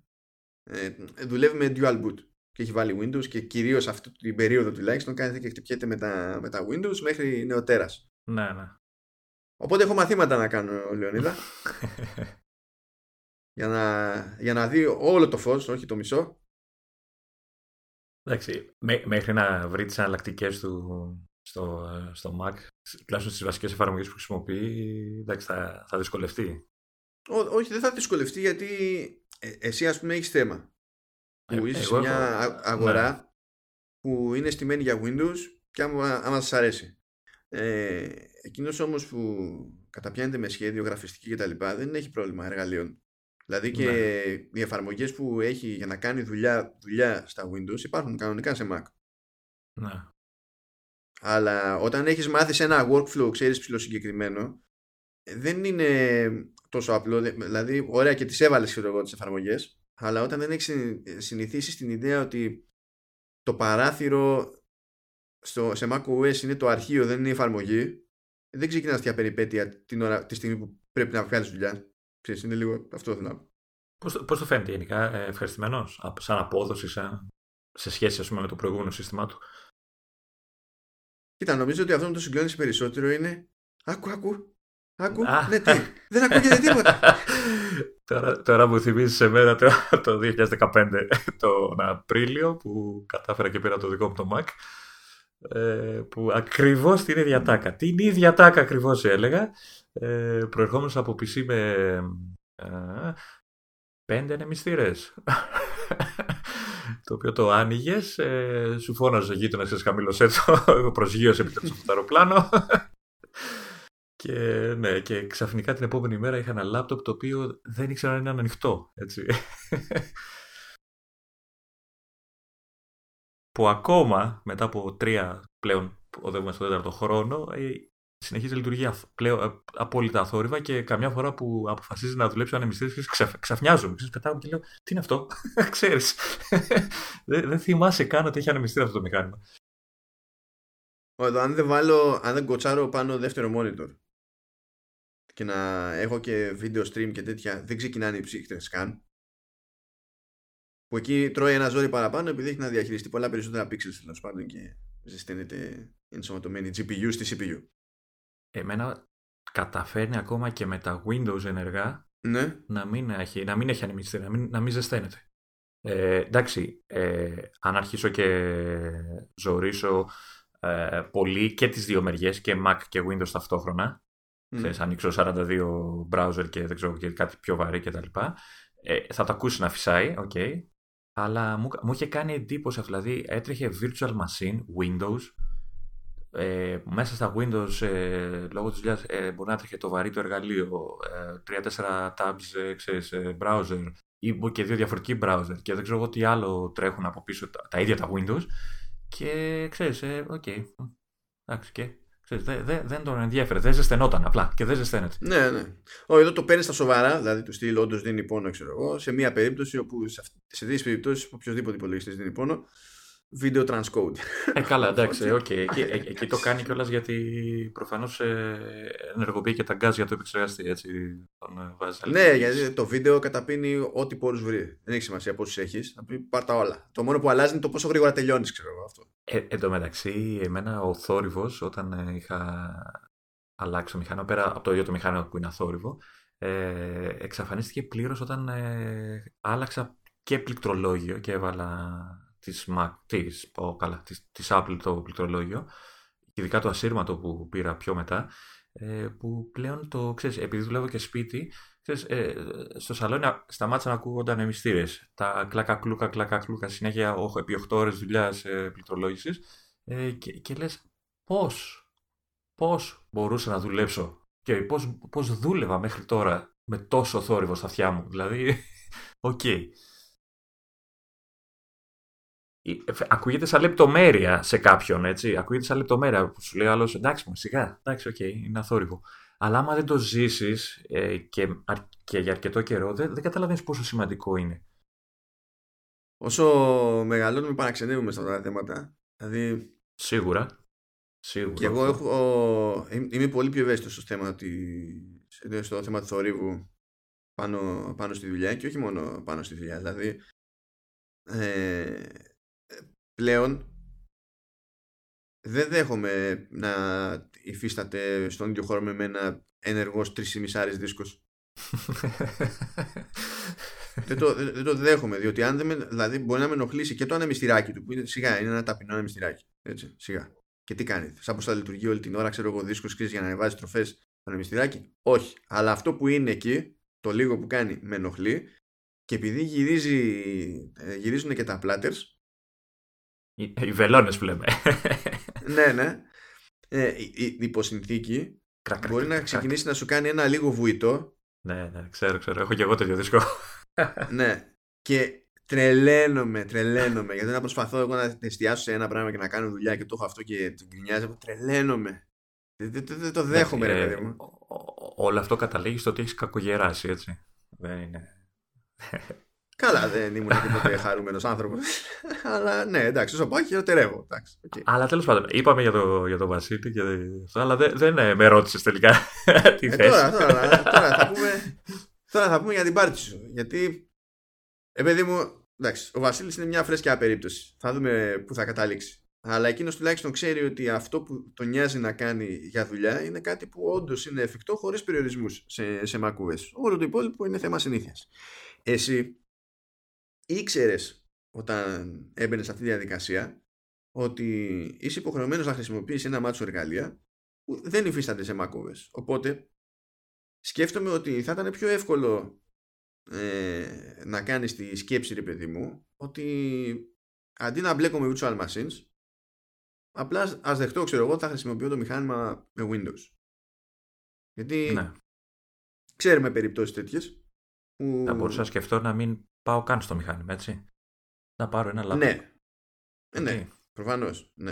Αλλά αυτό το λέω για το δεύτερο στάδιο. Εντάξει, γιατί το σκέφτηκες, ξέρω εγώ. Θα μου πεις γιατί το σκέφτηκες και αυτό, αλλά μετά ξέρεις, έρχεται. Ενώ μπορώ να δεχτώ ότι μπορεί να ήθελες, ξέρω εγώ, το α ή το β, επειδή ξέρω, γουστάρω. Ναι. Ό,τι είναι τέλος πάντων. Αλλά μετά ξέρεις, είναι. Κάθε μέρα είναι μέρος του προγράμματός σου κάποια πράγματα, δεν είναι... Και θα μπορούσες κάλλιστα να διαλέξεις να αποφύγεις το macOS. Οπότε, ακριβώς επειδή έχεις αυτή την ιδιαιτερότητα, εμένα με νοιάζει να συζητήσουμε λίγο το πώς έκανες το κλικ στο μυαλό σου να πεις ότι ωραία, θα έχω ως default το macOS για το οτιδήποτε, ξέρω εγώ. Και κάτι που με απασχολεί για ώρες κάθε μέρα, αλλά δεν μπλέκει στην πραγματικότητα με τον ορισμό της προσωπικής χρήσης. Είναι κάτι που θα το έχω ως virtual machine και πολύ του είναι στην τελική. Δηλαδή αυτή είναι η παραχώρηση που θα κάνω, ξέρω εγώ. Ενώ τόσα χρόνια ήταν στάνταρ ότι ήσουν σε Windows. Δεν λέμε τώρα για εποχές Game Pro που ήμασταν όλοι σε Mac, γιατί αυτό δεν πιάνεται. Εντάξει, οκ. Okay. Κοίτα, εγώ θα σε ξεκίναγα και από αυτό. Γιατί είναι και κοινή εμπειρία. Και μάλιστα σας άκουγα και στο Vertical Slice που κάνατε πλάκα για εκείνη την περίοδο. Τέλος πάντων, να σου πω λοιπόν ότι... Όχι, θα ξεκινήσω από αυτή την περίοδο. Αν θυμάσαι όντως εκείνα τα μηχανήματα που χρησιμοποιούσαμε επί εποχή Game Pro, που ήταν κάτι Mac, ούτε θυμάμαι τι. Θυμάμαι ότι ήταν κάτι τεράστια αρχαία για την εποχή που τα είχαμε. Εγώ θυμάμαι, ήταν η πρώτη φουρνιά Power Mac, ήταν πάνω που είχε κάνει την αλλαγή, δηλαδή από... έχω την εμπειρία ότι ήταν με... Όχι, νομίζω ότι είχα και 68.000 σειρά επεξεργαστή. Όχι, όχι, όχι, όχι, ήταν όλοι Power Mac, δεν τους θυμάμαι. Πίστεψε, είχα και 68-40 πάνω. Α, πριν έρθω, πριν το 2003. Θυμάμαι, είχα ένα μηχάνημα το οποίο το CD drive το βγάζες. Αφαιρόταν, το tray ήταν αυτόνομο. Το βγάζες, ήταν θήκη. Όντως, πριν από αυτό που είχα δει εγώ δηλαδή. Περάσαμε, κάναμε εξέλιξη. Εντάξει, εντάξει. Και αν θυμάστε και η εποχή που για ορθογραφικό έλεγχο μοιραζόμασταν μια δισκέτα που ξεκλείδωνε την λειτουργία του ορθογραφικού ελέγχου. Ναι. Τέλος πάντων, εκείνα τα αρχαία μηχανήματα με όλα τα προβλήματα που είχαν την εποχή που τα χρησιμοποιούσαμε, ήταν δηλαδή ήδη δεκαετίας όσο ήταν, είχε περάσει. Κοίτα, αυτά που είχαμε εμείς τότε, ξέρω εγώ, όταν ήρθα το 2003. Εγώ φαντάζομαι ήμουν από το 2000 στα περιοδικά. Ναι. Αυτά που είχαμε τότε νομίζω ήταν η πρώτη φρουνιά Power Mac. Άρα ήταν νομίζω του... Τέλη του 2000. Κάτι τέτοιο. Τέλη του 2000 για να είμαι ακριβής. Οκ. Okay. Νομίζω τα συστήματα ήταν από το 1994 και εγώ ήρθα το 2003. Ναι, σχεδόν δεκαετία. Δηλαδή συστήματα που ούτε καν το ίντερνετ δεν είχαν στο μυαλό τους όταν τα φτιάχνανε. Ναι, θυμάμαι, διάβαζα, άνοιγα Internet Explorer, πάμε πάλι, Internet Explorer, ναι. Άνοιγα Internet Explorer και έκλεινα το Word γιατί δεν ήξερε τι θα συμβεί. Εγώ αυτό που θυμάμαι λοιπόν με όλα αυτά τα προβλήματα και τους περιορισμούς που είχαν αυτά τα μηχανήματα ήταν ότι όταν καταφέραμε και πήραμε πιο σύγχρονα PC πλέον μηχανήματα μετά από πολλές γκρίνες και αυτά, τα οποία και αυτά δεν ήταν τίποτα πολύ σύγχρονα, αλλά ήταν πολύ πιο σύγχρονα από τα Mac που είχαμε. Εγώ θυμάμαι να κολλάνε πιο συχνά από τα Mac τις δεκαετίες. Είχαμε δηλαδή, ξέρεις, σκαλώνα τα Windows πολύ πιο συχνά από το macOS το αρχαίο. Αυτό λοιπόν, ξέρεις, έγινε μια σημείωση στο κεφάλι μου γενικά, πέρα από την δικιά σου αγάπη που ζούσα καθημερινά για το οικοσύστημα. Και χρειάστηκαν πολλά χρόνια, δηλαδή πέρασαν 7, 8, 10 χρόνια σχεδόν, για να ξαναγυρίσω τα βλέμματα μου στην Apple, χάρη στο iPhone. Είμαι από αυτούς τους χρήστες. Εκεί άρχισα να ασχολούμαι ουσιαστικά παίρνοντας το πρώτο iPhone. Πάντα είχα και έχω το κόλλημα με του πρώτου κόστους, του αρχικού κόστους. Δηλαδή δυσκολεύομαι πάρα πολύ να το δικαιολογήσω στο κεφάλι μου. Για αρκετό καιρό μετά απλά λυγίζω σε όλα. Με βοήθησε βέβαια στο iPhone, γιατί το πρώτο iPhone κατάφερα και το πήρα ουσιαστικά δωρεάν με κάποιο τότε πακέτο πάροχου κτλ. Μου είχε κάτσει μια τρελή ευκαιρία, οπότε το είχα πάρει δωρεάν, οπότε μπήκα πιο εύκολα από ό,τι περίμενα στο οικοσύστημα. Δουλεύοντας λοιπόν με το iPhone και όλα αυτά, βλέποντας λοιπόν την λογική, η οποία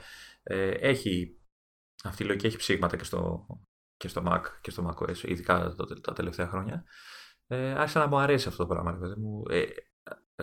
Φαντάζεσαι ότι οδηγούμε σε μη ορθολογικούς λόγους, έτσι, δηλαδή αυτό που είπες πριν, έτσι γούσταρα και το έκανα. Όταν λοιπόν αποφάσισα ότι θέλω να πάρω λάπτοπ, μάλλον καινούριο μηχάνημα, πρώτα απ' όλα είχα καταλήξει σε λάπτοπ για να μπορώ να έχω την ευκολία της μετακίνησης, ειδικά τα καλοκαίρια, το οποίο είναι κάτι που απολαμβάνω τα τελευταία χρόνια που δουλεύω και από το σπίτι, οπότε ξέρεις, καταφέρνω και ξεφεύγω από την Αθήνα πολύ πιο πολλές μέρες από ό,τι θα μπορούσα να το κάνω όταν είχα τα εργαλεία μου σε ένα σταθερό μηχάνημα. Mm-hmm. Αποφάσισα λοιπόν, εγώ πήρα Mac το 2015, έτσι, είναι το Early νομίζω είναι. Κάτσε να το δούμε στο αμπά, νομίζω το early του 2015, το μοντέλο. Στο about έχει αρχίσει να μου λείπει να μου λείπουν τα αγγλικά στο λειτουργικό. Ναι, κάτι που του βάζω κι εγώ επίτηδες πιο πολύ σε όλα τα μηχανήματα. Όχι τα αγγλικά, τα ελληνικά επίτηδες, γιατί μου χρησιμεύει για τη δουλειά πιο πολύ και πολλές φορές κάνω αναφορές σε UI μέσα στις μεταφράσεις, οπότε μου είναι εύκολο να πιω κατευθείαν και να βλέπω την επίσημη μετάφραση. Και εγώ λόγω δουλειάς μένω στα ελληνικά, αλλιώς θα προτιμούσα να είμαι στα αγγλικά. Λοιπόν, όταν λοιπόν ήρθε η ώρα και αποφάσισα να ξεπεράσω το αρχικό κόστος, το οποίο ήταν αρκετά υψηλό για τα μέχρι τότε δεδομένα μου, έτσι, μιλάμε για το μοντέλο που πήρα μάλλον, και το οποίο μάλιστα το πήρα πολύ αψυχολόητα. Πήγα σε ένα κατάστημα να ρωτήσω, έχοντας ψηθεί και έχοντας υπόψη ότι ξέρεις, θα το παραγγείλω. Ναι, βέβαια. Συζητάγαμε γιατί ήθελα να μου πεις, επειδή τα Mac έχουν το θέμα ότι κάποια κομμάτια τους δεν αναβαθμίζονται, ειδικά στα laptop. Ήθελα να δω αν θα μπορούσα να τη βγάλω με μικρό δίσκο. Η μνήμη είναι πιο σημαντική, ξέρεις, τέτοια πράγματα, και τα συζητάγαμε μεταξύ μας αυτά. Το μοντέλο που έχω θεωρητικά δεν αλλάζει μνήμη, αλλά θεωρητικά αλλάζει δίσκο. Βέβαια το κόστος της αλλαγής είναι αρκετά υψηλό ακόμα, οπότε για την ώρα το έχω αφήσει. Δεν έχω βέβαια ουσιαστικό πρόβλημα, γιατί έχω άλλους τρόπους που πετάω τα μεγάλα αρχεία κτλ. Όταν λοιπόν πήγα στο κατάστημα να το αγοράσω, πήγα με τη θεωρία ότι θα πάω, θα ρωτήσω και θα παραγγείλω το όποιο μηχάνημα. Όταν έφτασα λοιπόν στο ταμείο και λέω, ξέρετε, θέλω αυτό το μπλα μπλα, ήθελα, αν θυμάμαι καλά, ήθελα 16, με 16 μνήμη και 256 δίσκο, 240 πόσο το λένε, i5, ξέρεις, ναι, ο εξεραστής είναι ο βασικός, ξέρω, και τα λοιπά. Και μου λέει ο τύπος, δεν έχω αυτή τη στιγμή, έχω αυτή τη στιγμή με 128 αυτό το μηχάνημα που θες με 16 γαπ, και μου το ακουμπάει το κουτί στο ταμείο, ξέρεις. Ξέρεις, ήταν η μοίρα. Ναι. Εκεί ξέρεις, όταν το βλέπεις, λες τώρα δεν πρέπει να το κάνω, θέλω μεγαλύτερο δίσκο, αλλά δεν πρέπει να το κάνω. Αλλά το έκανα, ξέρεις, το πήρα. Okay, αυτή ήταν η εμπειρία της αγοράς πιο πολύ. Είχα βέβαια ψάξει λίγο τη φάση με το Virtual Machine και είχα αποφασίσει, αυτό με ρώτησες, ότι δεν θα κάνω dual boot, κυρίως γιατί ήταν μια εποχή που ως γνήσιος geek ήθελα να μάθω κάτι καινούριο. Ήθελα να μάθω κάτι καινούριο. Ήθελα να δω τι στο καλό είναι αυτό το περιβόητο macOS, πόσο διαφορά πια από τα Windows. Εκεί είχα ένα φόβο. Δηλαδή είναι δύσκολο πραγματικά να περάσει από τη μία λογική στην άλλη. Είχα λοιπόν αυτούς τους φόβους, αλλά πραγματικά ήθελα να μάθω. Ίσως ακούγεται χαζό για κάποιους, αλλά μετά από πολλά χρόνια σε ένα λειτουργικό σύστημα, ξέρεις, θες και κάτι άλλο, ρε παιδί μου. Θα μου πεις, πολύ ακριβή είναι αυτή η αλλαγή, αλλά οκ. Εντάξει, ήθελα να κάνω αυτή την περιπέτεια, ας πούμε, στον εαυτό μου, και έχοντας διαβάσει ότι το Parallels που χρησιμοποιώ για Virtual Machine, για τα Windows, λειτουργεί, από όσο είχα διαβάσει, πολύ καλά, και το διαπίστωσα αργότερα και μόνος μου, ξέρεις, αποφάσισα να κάνω το άλμα. Δεν το έχω μετανιώσει. Εντάξει, λόγω δουλειάς και χρόνου δεν μπορώ να πω ότι έχω γίνει expert στο Mac. Έχω κάνει κάποιες προσπάθειες, έχω χαλάσει διάφορα. Αυτό που παρατήρησα κατευθείαν είναι ότι πλέον με το ίντερνετ, αλλά και με την εμπειρία του iOS, εμπειρία στη λογική πιο πολύ, ήταν πιο εύκολη η μετάβαση από ό,τι την φανταζόμουν πριν την κάνω. Ναι, εντάξει, μου λείπουν πολλές μικρές λεπτομέρειες, π.χ. Ctrl E που ανοίγει το Windows Explorer στα Windows, όπου και αν βρίσκεσαι, αυτό το πράγμα δεν υπάρχει στο Mac έτσι ακριβώς. Θα πρέπει το Command N που ανοίγει στο Finder, πρέπει να κάνεις κλικ στο desktop, σε κενό desktop, για να το κάνει. Ναι. Μια μικρή λεπτομέρεια που μου τη σπάει πιο πολύ, γιατί έχω συνηθίσει, ξέρεις, να ανοίγω έτσι τα παράθυρα. Οκ. Okay. Να πω τη βλακιά μου τώρα, έτσι. Βέβαια, ναι. Δεν είναι σοβαρό υποκατάστατο αυτό, γιατί δεν έχει την ίδια μεσότητα προφανώς. Ναι. Μπορείς να το κάνεις και με Siri. Τώρα θα με κάνεις να γίνω ρεζίλη. Σου έχω πει και παλιότερα ότι όταν ξεκινάω τη δουλειά κάθε μέρα, έχω μια σειρά από εφαρμογές που τις ανοίγω ξεστάνταρ, παιδί μου. Έχω το Parallels, το browser που ανοίγω το Safari, το Mail, το Spark, ένα Excel έτσι να βρεις, δεν μου προσέχει να ανοίξω κάτι, όλα αυτά στο κομμάτι του Mac. Ναι. Και το Parallels, έτσι. Και έχω φτιάξει ένα σκριπτάκι στο Automator. Ξέρεις, γιατί ήθελα να παίξω και με τα Automator που είναι σε στυλ shortcuts στο iOS. Το οποίο φυσικά το έχω πλέον δέσει και με Siri. Δεν το έχω δέσει βασικά. Ουσιαστικά το, ξέρεις, λέω open το όνομα του shortcut. Γιατί έτσι γουστάρω, έτσι ξυπνάω έτσι λίγο φαντεζή το πρωί.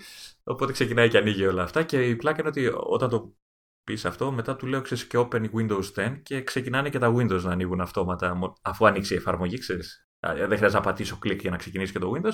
Του λέω open Windows 10, το οποίο είναι οξύμορο έτσι σε Mac. Ναι, ναι. Και τα ανοίγει κανονικά όλα και νιώθω εγώ πολύ διαστημικά Star Trek και Star Wars ταυτόχρονα. Αυτά που είναι πιο, στην ουσία είναι πιο σύνθετη η περίπτωση, έχει νόημα να τα δέσεις, ξέρεις, με μια εντολή Siri τέλος πάντων, διότι είναι ξέρεις, πολλές ενέργειες μαζί. Και ενώ μπορείς να ανοίξεις παράθυρο στο Finder τέλος πάντων με μια ατάκα στη Siri, mm-hmm. Εντάξει, είναι δεδομένο ότι παίρνει περισσότερο χρόνο από το να κάνεις pop στο desktop και Ctrl-N, οπότε δεν το Command-N. Εγώ γενικά όταν, ξέρεις, έχω το σκάλωμα όταν είμαι στο πληκτρολόγιο, τα βασικά θέλω να τα κάνω από το πληκτρολόγιο. Μου τη σπάει πάρα πολύ όταν έχω εφαρμογή ή οτιδήποτε που με αναγκάζει από εκεί που γράφω να σηκώσω το χέρι και να πάω στο ποντίκι ή στο touchpad, ξέρω εγώ, ανάλογα. Και το αντίστροφο. Δηλαδή, όταν δουλεύω ποντίκι, να μπορώ να κάνω όλα αυτά που θέλω να κάνω, χωρίς να χρειάζεται να, ξέρεις, πηγαίνω, έρχομαι από το ένα στο άλλο. Εντάξει, υπάρχουν και στιγμές που το κάνεις, που κρατάς και τα δύο ταυτόχρονα, έτσι, εννοείται και αυτό. Ναι. Αλλά όταν γράφεις, ας πούμε, όταν μεταφράζεις και έχεις μια ροή στο κείμενό σου και θες να δεις κάποιο αρχείο, δεν θέλω να τραβήξω το mouse ή να σύρω το δάχτυλό μου στο touchpad. Command, ξέρεις, Ctrl-E στα Windows και ανοίγουν τα αρχεία και οτιδήποτε. Τέλος πάντων, αυτά είναι, ξέρεις, στη χρήση του καθενός.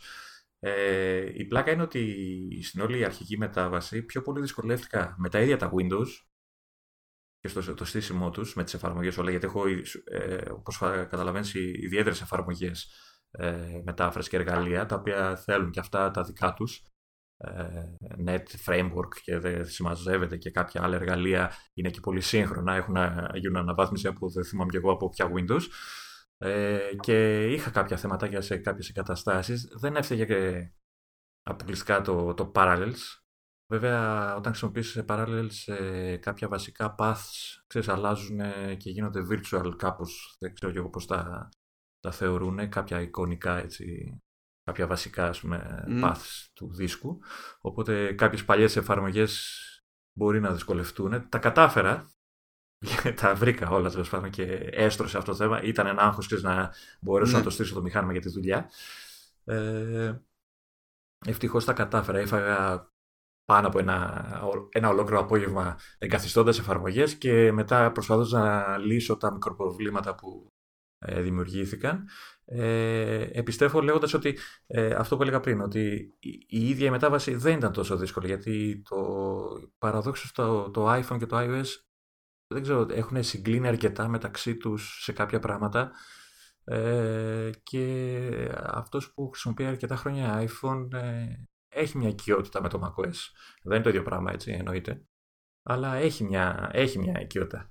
Και από εκεί και πέρα αρχίζει και κολλάς, επειδή αν είσαι χρήστης i ή γενικά, ξέρεις, Apple, όλο αυτό το πλέγμα που δημιουργείται με βάση το Mac, δηλαδή το πώς επικοινωνούν οι συσκευές μεταξύ τους, όλες οι καινούριες λειτουργίες που αρχίσαν και βάζανε με τον καιρό η Apple, όπως είναι το copy-paste μεταξύ συσκευών, ή τώρα το τελευταίο που πατάς δεξί κλικ και κάνεις ουσιαστικά scan από το Mac μέσω του iPhone το continuity camera που δουλεύεις και τα λοιπά.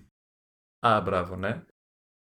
Τέτοια πράγματα σου δημιουργούν ένα ωραίο κλίμα, ένα οικοσύστημα, ας το πούμε. Αυτό είναι που στην πραγματικότητα δεν μπορεί να κάνει άλλη εταιρεία λόγω. Εντάξει, δεν είναι ζήτημα ικανότητας, τέλος πάντων. Καλά, σε κάποιες στοιχείες μπορεί ενδεχομένως και να είναι, αλλά σημασία έχει ότι σε αυτή την περίπτωση που μας απασχολεί εμάς εδώ, όλη η αλυσίδα είναι στον έλεγχο ενός. Δηλαδή, θα μπορούσε θεωρητικά να γίνει, ξέρεις, κάτι ανάλογο με Windows και Windows Phone αν επιβιώναν τα Windows Phone. Ξέρεις.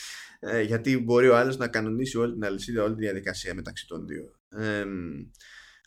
Ίσως να σηκώνει, ρε παιδί μου, τέτοιο βαθμό συνέργειας από Google μεριά σε ειδικές περιπτώσεις. Δηλαδή να έχεις κάτι που να τρέχει Chrome OS, ας πούμε, και... Κοίτα, γίνονται προσπάθειες γενικά, δηλαδή και από Samsung γίνονται διάφορες προσπάθειες, αλλά δεν νομίζω ότι κανείς θα φτάσει.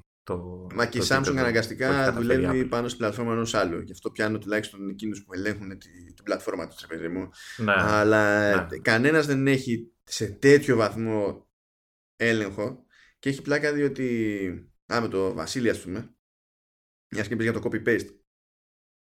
Ήταν να του. Το ξέρεις. Του ρύθμισα τα βασικά, ρε παιδί μου, εκεί όταν άνοιξε το μηχανάκι. Και ήταν η ώρα να συνδεθείς στο Wi-Fi του σπιτιού του, ρε παιδί μου. Ωραία, και μου λέει: κάτσε να σου πω τον κωδικό. Ναι. Να βρεις τον κωδικό. Βασίλη, φέρ το iPad. Μου λέει: τι, φέρ το iPad. Φέρ το iPad. Παπ, βγάζει το σαντζίστρο κατευθείαν. Share. Τέλος. Του βλέπει εκεί, συμπληρώνεται στο Mac Mini, ξέρεις, τα συμβολάκια. Συνδέεται, μου λέει τι έγινε. Λέω, Apple έγινε, φίλος. Μαγικό, ναι. Και γούστανε τρελά.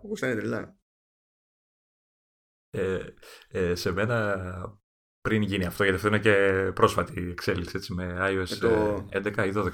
Στο 12 νομίζω το... Νομίζω ήταν στο 11. Δεν θυμάμαι, να σου πω, μπορεί και στο 11. Νομίζω και εγώ στο 11. Εγώ είχα πάθει, όταν το είχα πάρει, με μια, νομίζω, παλιά λειτουργία του macOS, η οποία αυτόματα, γιατί τότε, νομίζω τώρα υπάρχει μια αντίστοιχη στα Windows 10, τότε που είχα εγώ 7, δεν είχε κάτι τέτοιο αντίστοιχο, δεν είχαν τέτοιο πράγμα τα Windows, ήταν το preview. Για μένα ήταν μαγική η εμπειρία όταν πάτσα το space σε ένα αρχείο και... το quick look λες, ναι. Το quick look, ναι, preview, τέλος πάντων. Μαγικό, δηλαδή πατάς το κουμπί και σου δείχνει το αρχείο. Τα περισσότερα αρχεία.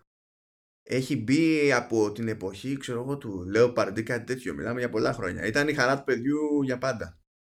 Είναι απίστευτο και μάλιστα πολλές φορές με πιάνω να λέω για να δοκιμάσω ανοίγει αυτό με το quick look, ξέρεις, να το δω αν...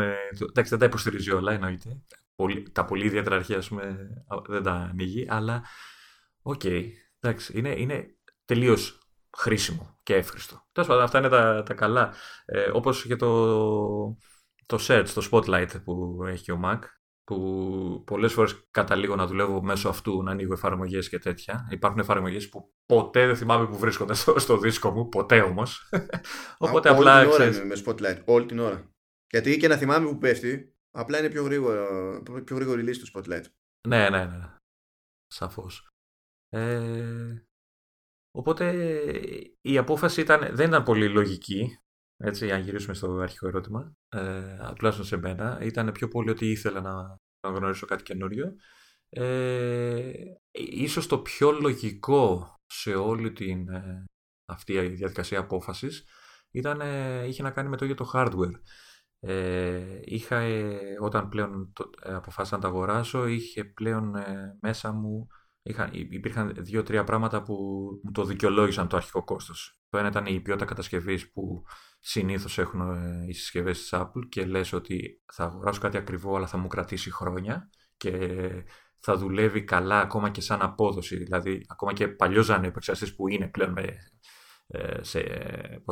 στα δεδομένα της τεχνολογίας, είναι 3 χρόνια επεξεργαστής, okay, αλλά δεν μασάει, τουλάχιστον για τις δικές μου ανάγκες. το αθώργο που είπαμε πιο πριν, και το άλλο ήταν ίσως και το πιο σημαντικό, ήταν η οθόνη. Ναι. Τότε ειδικά. Η ποιότητα της οθόνης. Και τότε, αλλά και ακόμα, όχι για το δικό μου, αλλά γενικά αντίστοιχα. Γιατί το λέω αυτό. Έτυχε να μου έρθουν δύο λάπτοπ PC. Εντάξει, γελάω τώρα. Ναι. Όχι επειδή είναι λάπτοπ PC, αλλά επειδή κατάλαβα πού το πας και είναι ένα σοκ το οποίο σοκ και ο ίδιος. Ναι. Okay. Μου ήρθαν αφού είχα ξεκινήσει και δούλευα πια το Mac και τον είχα κανένα χρόνο. Και ξέρεις, μετά από κάποιο καιρό κάποια πράγματα τα αρχίζει το μυαλό και τα θεωρεί δεδομένα. Όταν λοιπόν μου ήρθαν δύο λάπτοπ, το ένα μάλιστα ήταν Hewlett Packard και δεν το λες και τελείως φθηνό, νομίζω είχε 6-7 κατσάρικα. Okay. Σαν specs δεν ήταν κακό. Μου ήρθαν λοιπόν γιατί θέλαν κάποιο σετάρισμα, κάποιο πρόβλημα να το τσεκάρω, να τα δω κτλ. Από κάποιον γνωστό μου. Όταν το άνοιξα λοιπόν, σοκ. Έβλεπα ένα λάπτοπ των 600 ευρώ και το κοίταγα και δεν μπορούσα να δουλέψω, γιατί δεν μπορούσα να βλέπω αυτή την οθόνη, τη χαμηλή ανάλυση, το στρίβω λίγο το κεφάλι μου και εξαφανίζονται όλα, ξεθοριάζουν από μπροστά, που είναι... Έχω καταλήξει να βλέπω ότι είναι δεδομένο σε τέτοιου είδους λάπτοπ. Δηλαδή σου λένε i7 με 800 GB και δεν ξέρω εγώ δίσκους αυτό, και το ανοίγεις και η οθόνη είναι χάλια. Είναι απαράδεκτη. Όχι μόνο από ανάλυση, αλλά και από αυτό που σου λέω. Δηλαδή η γωνία θέασης είναι τραγική. Δηλαδή κάνεις λίγο έτσι το κεφάλι και σβήνουν. Δεν ξέρεις, εξωθοριάζουν τα πάντα. Και για μένα αυτό είναι πολύ σημαντικό. Αν σκεφτεί κανείς ότι είμαι ένας άνθρωπος που δουλεύω 8-9 ώρες καρφωμένος, ξέρεις, κοιτάω μια οθόνη και γράφω. Δεν είναι, ξέρεις, κοιτάω αλλού και γυρνάω στην οθόνη και σημειώνω. Είμαι 8 ώρες σε μια οθόνη. Αυτό το πράγμα, wow, δηλαδή ήταν σοκ. Ισχύει ότι τις οθόνες τις προσέχει πάρα πολύ. Δηλαδή, και όντως πέρα από την ανάλυση, που η ανάλυση μπορεί να ακούγεται, πώς να σου πω, υπερβολή για... ως ανάγκη, τέλος πάντων, για κάποιους που δουλεύουν με κείμενο κυρίως, όπως είμαστε εμείς. Αλλά δεν είναι αστείο, διότι όταν είναι τόσο πολύ πιο κοφτός ο χαρακτήρας στην οθόνη, η ανάγνωση και το γράψιμο είναι πιο ξεκουραστή διαδικασία. Ενώ σε οτιδήποτε δεν είναι high DPI, παιδί μου, αρκετά πυκνό το monitor, πηγαίνει πακέτο με μια θολούρα που δεν το καταλαβαίνεις. Δηλαδή, σε ενοχλεί, δεν σε ενοχλεί στη χρήση, δεν είναι κάτι που καταλαβαίνεις ξαφνικά ότι σου δημιουργεί κάποιο πρόβλημα, αλλά πάνω στις ώρες ενασχόλησης σε κουράζει περισσότερο και δεν υπάρχει λόγος να το κάνεις στον εαυτό σου, εφόσον μπορείς να αποφύγεις. Φαντάσου ότι πάτησα, γιατί μετά από καιρό πήρα οθόνη, ξέρεις, να έχω μια μεγάλη οθόνη που το συνδέω σαν δεύτερη κτλ. Η οποία είναι μια απλή οθόνη 1080p, η οποία είναι μια χαρά οθόνη, αλλά δεν έχει την ευκρίνεια που έχει, ξέρεις, το monitor του λάπτοπ. Και ξέρεις, το έχω μετανιώσει. Δηλαδή, έχω δώσει ένα σκασμό λεφτά για αυτή την οθόνη, η οποία είναι, σου λέω, OK. Δηλαδή, όταν βλέπεις περιεχόμενο, βίντεο και αυτά, επειδή είναι 1080 και τα λοιπά, είναι OK. Αλλά στο κείμενο χάνει. Και ξέρεις, το έχω μετανιώσει αυτή την αγορά. Θα μπορούσα να το. Γιατί την πήρα και λίγο γρήγορα και δεν την έψαξα όσο θα έπρεπε. Και λες, ρε παιδί μου, ξέρεις. Κρίμα. Δηλαδή, θα μπορούσα, ξέρεις, να το σκεφτώ λίγο παραπάνω. OK. Τέλος πάντων, για μένα ήταν πολύ σημαντική η οθόνη. Πραγματικά καλή οθόνη στα θέματα που λες. Εντάξει, δεν είναι ευθύνο άθλημα των πραγμάτων. Το συζητούσα ένα φεγγάρι με τον Πλάτωνα τον Πέπα, mm-hmm. Όπου γράφει και εκείνος στο internet για games βέβαια, όχι για hardware, αλλά η δουλειά του είναι στο hardware. Οπότε έχει λύσει, έχει δέσει, έχει σιώσει, έχει κάνει, έχει δείξει πολύ σύστημα σε αυτή τη ζωή. Και έτυχε σε κάποια φάση να χρειαστεί να βάλει χέρι σε ένα MacBook που ήταν ανέκτος εγγύησης. Να. Και το παρατηρούσε, ρε παιδί μου, γιατί δεν είναι σύστημα που χρησιμοποιεί ο ίδιος. Και του είχε κάνει και εκείνου. Καλά, το πρώτο πράγμα που του είχε κάνει εντύπωση ήταν το trackpad. Το στυλ είναι trackpad και δεν μου σπάει τα νεύρα. Αυτό είναι. Καλά, θα έφτανα και σε αυτό, έτσι. Δηλαδή, όχι, δεν σου σπάει τα νεύρα. Λειτουργεί όπως το έχεις στο μυαλό σου ότι έπρεπε να λειτουργεί, έτσι. Ναι, όχι, είναι, είναι τα καλύτερα trackpads στην αγορά επί σειρά ετών, τελεία. Όχι, μέχρι που έπιασα το δικό μου trackpad, το οποίο πλέον θεωρείται παλιό, έτσι, είναι μικρό, μπλα μπλα, ήταν ένα κομμάτι ενός λάπτοπ, PC εννοώ, το οποίο ήταν απλά άχρηστο, έτσι, δηλαδή όταν έβλεπα ένα λάπτοπ και δεν είχε mouse δίπλα, έλεγα, ξέρεις, okay, πώς θα δουλέψω τώρα. Ναι, ναι. Και όταν μου λες και εσύ ότι ξέρεις, όχι, το trackpad του Mac είναι άλλο, έλεγα, εντάξει, πόσο άλλο μπορεί να είναι, ξέρεις, και όταν έκανες το πρώτο, έτσι, slap, ξέρεις, σέρνεις το δάχτυλο, λες, okay, κάτι παίζει εδώ, κάτι άλλο παίζει. Και ξαφνικά με πιάνω να δουλεύω κανονικότατα χωρίς mouse. Ναι, δηλαδή, ναι. Λέω, ώρες, το έχω δίπλα μου γιατί, εντάξει, okay, το mouse δεν, για μένα δεν μπορεί να το αντικαταστήσει τίποτα, έτσι, είναι απόλυτα βολικό, τουλάχιστον σε μένα, έτσι, το έχω συνηθίσει απόλυτα. Αλλά πολλές φορές, ξέρεις, ξεχνάω ότι το έχω δίπλα. Και έχει και, ξέρεις, τα διάφορα, το trackpad, το touchpad μάλλον, που έχει, ξέρεις, με τα multi-gestures και όλα αυτά, που βολεύει, ρε παιδί μου, ώρες να χρησιμοποιείς αυτό. Είναι μαγικό, είναι μαγικό απλά. Ναι, ναι, και εγώ προηγουμένως δεν μπορούσα να χωνέψω με τίποτα trackpad σε laptop. Δεν είναι το πρώτο μου laptop προφανώς το MacBook Pro, ούτε ήταν το προηγούμενο μου το MacBook Air, αλλά με το που έκανα, ξέρεις, το άλμα, έγινε πολύ γρήγορα προφανές ότι δεν, δηλαδή αυτό είναι, τουλάχιστον είναι αξιόπιστο. Ξέρω δηλαδή ότι θα πάω να κάνω κάτι και θα γίνει. αυτό το πράγμα. Για χρόνια, δηλαδή, άμα δεν δώσεις πάλι πολλά λεφτά και σε Windows Laptop, που παλιότερα και πολλά λεφτά να έδινες, πάλι δεν γινόταν η δουλειά με trackpad της προκοπής.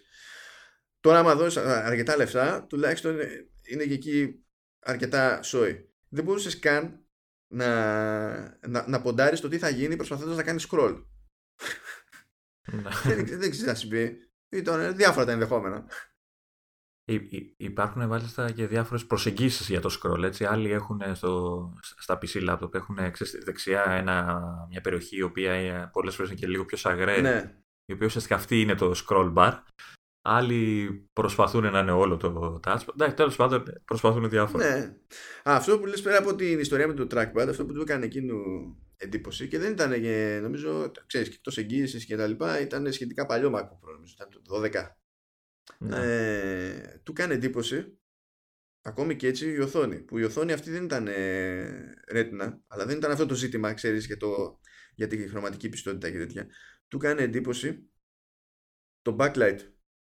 Διότι το στάνταρ σε ό,τι λάπτοπ να είναι, ξέρω εγώ, είναι να μην υπάρχει αρκετά καλή ομοιομορφία στην ένταση του φωτισμού της οθόνης από το backlight, ας πούμε, το λεγόμενο uniformity. Σε κάποιες γωνίες που είναι λίγο πιο σκοτεινό, πιο... Και στη μέση και από ό,τι να είναι και λίγο clouding εδώ, ξέρω εγώ, και διάφορα πράγματα. Που όντως και η προηγούμενη, η προσωπική μου εμπειρία τουλάχιστον με Windows Laptops ήταν όντως, ήταν στο γάμο του καγκιός λίγο η φάση, το τι θα ήταν.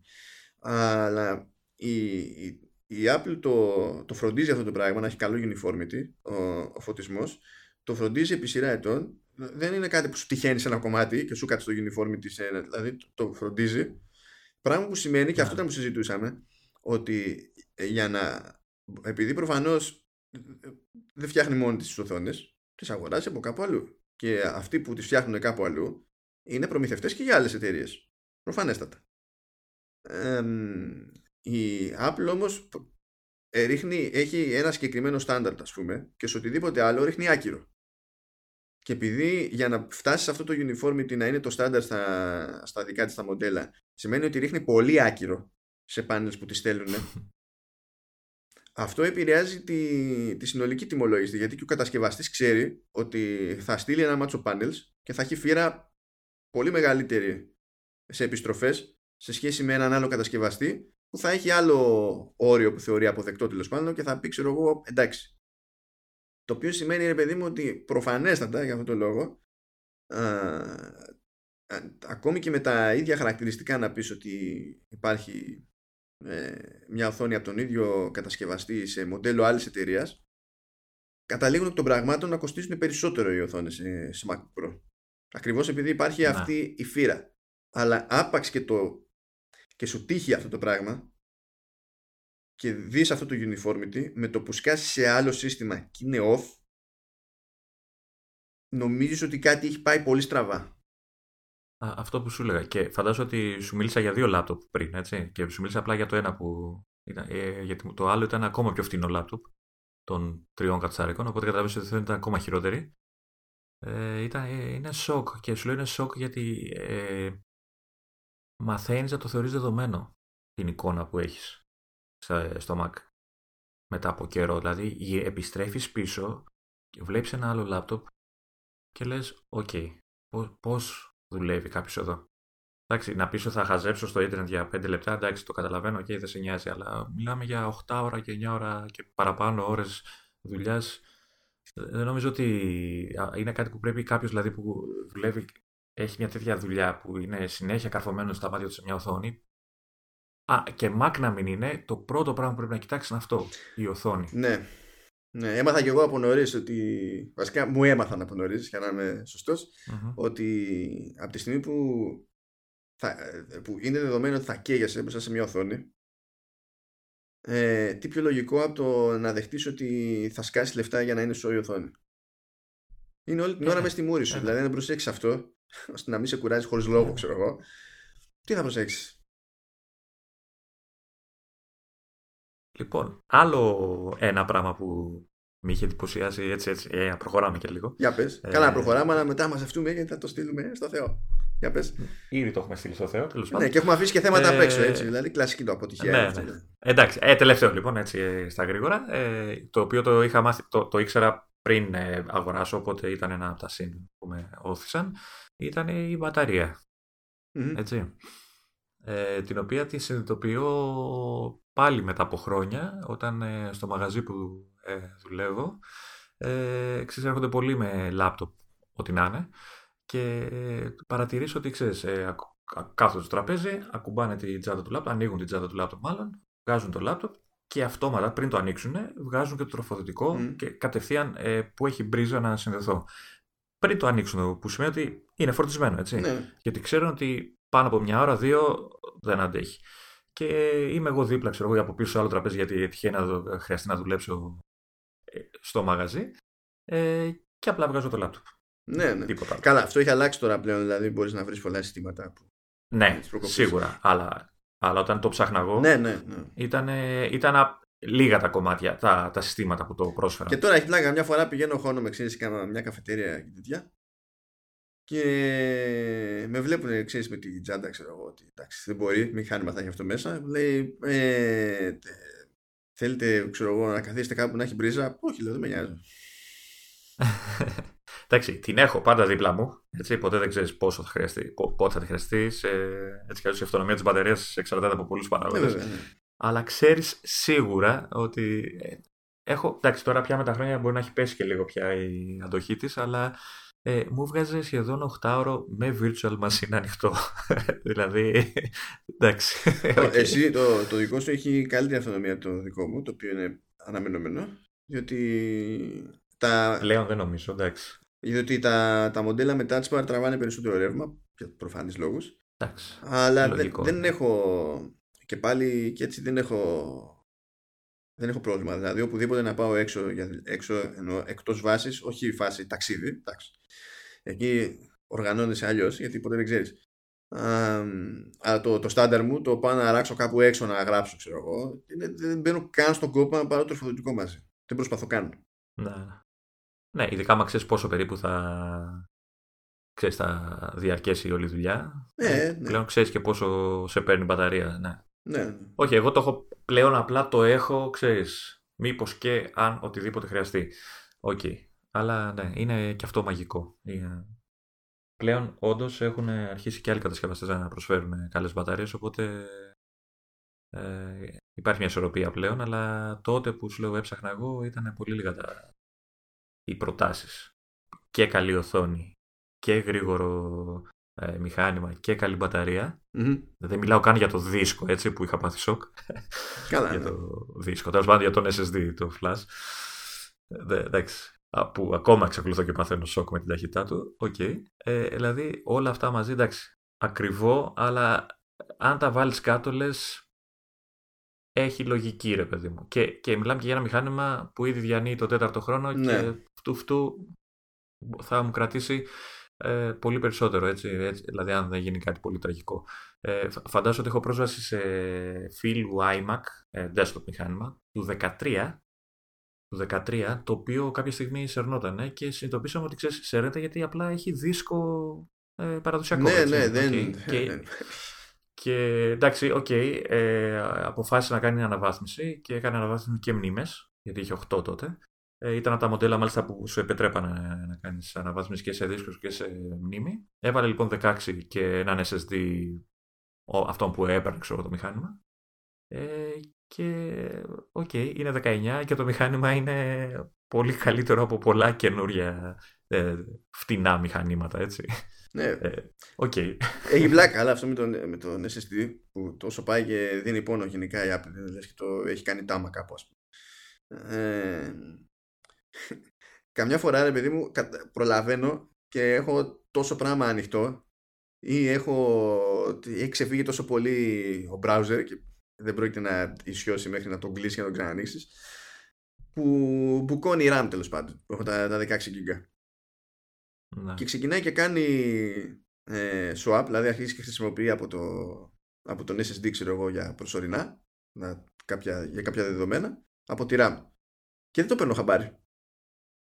Προφανώς η RAM είναι απείρως γρηγορότερη ακόμα και από SSD, αλλά και ο SSD είναι τόσο γρηγορός που δεν καταλαβαίνω αλλαγή συμπεριφοράς στο σύστημα εκείνη την ώρα. Και θα ανοίξω το Activity Monitor και θα δω ότι χρησιμοποιήθηκε swap και λέει τόσο, ξέρω εγώ, και είμαι στη φάση δεν έχω νιώσει τίποτα. Εντάξει, ο δικός σου είναι και πολύ πιο γρήγορος από τον δικό μου, έτσι, είναι και πόσα χρόνια μετά. Εντάξει, οκ. Ναι, έχει την πλάκα του. Έχουν κάποιες λεπτομέρειες στην κατασκευή τους που δυστυχώς, άμα δεν το πάρεις και να το δουλέψεις, ξέρεις, μόνος σου και για καιρό, δεν μπορείς να τις καταλάβεις. Και αυτό είναι πρόβλημα στην πρώτη απόφαση. Ναι. Δηλαδή, εκείνη τη στιγμή δεν μπορείς να καταλάβεις τι είναι όλα αυτά τα μικρά που θα σου προσφέρει ένα τέτοιο τόσο ακριβό μηχάνημα. Αυτό ήταν τέτοιο. Αυτό είναι το πρώτο πράγμα που έδειξα στο Βασίλη. Του λέω, κάτσε, πηγαίνω κατεβάζω ένα testing application της Blackmagic Design, που είναι εταιρεία, κατ' ουσίαν είναι βιντεάδες. Δεν βγάζουν μηχανές, βγάζουν κονσόλες για μοντάρισμα, ξέρω εγώ, και για live stuff και ό,τι να είναι. Και έχουν ένα utility, έχουν μια εφαρμογή που τεστάριξε την απόδοση σε εγγραφή και ανάγνωση στο όποιο αποδικευτικό μέσο του πεις, ξέρω εγώ, να τεστάρει. Και του πατάω start. Τώρα θα δεις κάτι που δεν έχεις ξαναδεί. Και βαράει εκεί write 1,9, read 3,1. Το βλέπεις, Βλέπεις. Του λέω, ετοιμάσου να περάσει. Στην αρχή δεν συνειδητοποιούσε τι ήταν τα νούμερα. Γιατί κλωτσάει ο εγκέφαλος. Δεν είναι, δηλαδή δεν το δέχεται. Ενώ ήταν και εκείνος το PC του, ήταν με SSD, ρε παιδί μου. Αλλά είναι τόσο άλλης δυναμικής, ρε παιδί μου, η SSD που γενικά βάζει όπου βρει η Apple. Βάλε ότι ακόμα και να. Πώς να σου πω, ό,τι και να βάλει, παίζει ρόλο και ότι πάντα τα βάζει σε RAID 0. Δεν είναι ότι έχει ένα drive και το ταβάνι είναι το ταβάνι αυτού του ενός drive. Το ταβάνι είναι το συνδυαστικό και των δύο. Άσχετα που εμφανίζεται ως ένα και δεν το μαρκετάρει σαν να είναι δύο. Είναι δύο στην πραγματικότητα. Αλλά για το σύστημα είναι ένα και το αυτό. Που, ξέρεις, πηγαίνει και αρθιστικά αυτό και γίνεται σφαγή. Δηλαδή ξεφεύγει το πράγμα πολύ. Θυμάμαι κάνα και εγώ κάτι τεστ στην αρχή και δεν το πίστευα. Λέω, εντάξει, τώρα σιγά την εφαρμογή που κατέβασα, το disk, ένα disk magic disk, πώς λέγεται, disk magic, το είναι. Αυτό το Blackmagic Design. Είναι Blackmagic, λέγεται Blackmagic something, είναι τέλος πάντων. Ναι, ξέρεις, όταν έβγαλε το πρώτο αποτέλεσμα, λέω, ναι, εντάξει, δεν είναι ακριβές, εντάξει, τώρα σιγά μου. Και το ξανά έκανα και ξεσέβγαινε συνέχεια. Και λέω, δεν μπορεί ρε γαμώ το τόσο. Μας κοροϊδεύουν, είναι απάτη. Και εγώ μιλάμε τώρα για νούμερα τότε 1,5 πόσο ήταν το read. Πόσο μάλλον το 3 που μου λες τώρα εσύ και τα λοιπά. Μα και τώρα άμα πάει κάποιος να πάρει SSD μεμονωμένα για το σύστημά του, σε λογικές τιμές, θα καταλήξει σε κάποιο drive που πηγαίνει, ξέρω εγώ, 550-600 μέγα, που δεν είναι μαπά ταχύτητα αυτή. Όταν η εναλλακτική σου είναι ένας δίσκος που θα έχει ταβάνει τα 110. Ναι. Έτσι, αλλά για κάποιο λόγο, ρε παιδί μου, η Apple δίνει πόνο σε αυτό το πράγμα. Δηλαδή βάζει πάντα ό,τι πιο γιούχου και τα ακριβό πετυχαίνει. Το έχουμε πει ξανά. Καλά κάνει, γιατί η αίσθηση ταχύτητας πηγάζει κυρίως από το δίσκο σε καθημερινή χρήση. Έτσι. Δηλαδή είναι καλός επεξεργαστής, αλλά αυτόν τον βλέπεις μόνο όταν κάνεις συγκεκριμένα πράγματα που απαιτούν επεξεργαστή. Ναι. Για τις καθημερινές λειτουργίες ο δίσκος είναι το βασικότερο. Ωραία, τα είπαμε και αυτά. Μπορεί να έχω και άλλα επεισόδια από το Σάββατο με τον Βασίλη, γιατί έχω να του κάνω μια επίσκεψη να συνεχίσουμε και τις μαγείες. Ωραία. Άντε, να σε ρωτήσω κάτι για να κλείσουμε έτσι. Ναι, για πες. Χαρούμενα. Τελικά ζει το AirPower. Παίζει να ζει. Υπάρχουν ενδείξεις ο ασθενής ζει. Ναι, βγήκε μια αναφορά που λέει ότι έχει ξεκινήσει. Πριν πεις αναφορές σου, ναι. Να πούμε στους ανθρώπους ότι το AirPower είναι αυτό η βάση pad, πώς το καλό το λένε, που φορτίζει ταυτόχρονα iPhone, ρολόι και τα AirPods όταν και άμα βγει εκείνη η θήκη για σύρωμα της φόρτισης. Για να πεις ότι έχεις ένα pad κάπου, ρε παιδί μου, και μπορείς όλες αυτές τις συσκευές να τις αφήνεις εκεί πέρα και μπορεί να τις φορτίζεις ταυτόχρονα και δεν σε νοιάζει. Δηλαδή, και το είχαν δείξει πέρσι στην παρουσίαση. Όχι, το είχαν δείξει. Τώρα έχει αλλάξει ο χρόνος και το είχαν δείξει φθινόπωρο του 2017 με το σκεπτικό ότι θα κυκλοφορούσε το 2018 και φυσικά έφυγε το 2018. Δεν είναι κολυμπιδόξυλο. Βασικά όχι απλά έφυγε το 2018, δεν ακούσαμε και ποτέ τίποτα ξανά γι' αυτό. Τίποτα. Ναι, κάποια προβλήματα είχαν προφανώς και τώρα οι τελευταίες αναφορές λένε ότι λύθηκαν τα προβλήματα σε βαθμό τέτοιο ώστε να έχει μπει πλέον σε παραγωγή. Γιατί η διαρροή έγινε στην πραγματικότητα από άτομο που είναι στην εταιρεία που έχει αναλάβει την παραγωγή. Γι' αυτό το παίρνουμε και λίγο στα πιο σοβαρά, ρε παιδί μου, από μια τελείως τυχαία φήμη. Νομίζω, αντιμετωπίζανε θέματα υπερθέρμανσης και παρεμβολών. Ναι. Λογικό, ειδικά το πρώτο. Ναι. Και υποτίθεται, λέει, τα λύσανε πλέον όλα αυτά. Οπότε λες να το δούμε σύντομα. Εγώ να σου πω, όταν ήθελα, πιστεύω το κρατάνε και λίγο για τα καινούργια τα AirPods. Να το ξέρεις, να βγουν πακετάκι.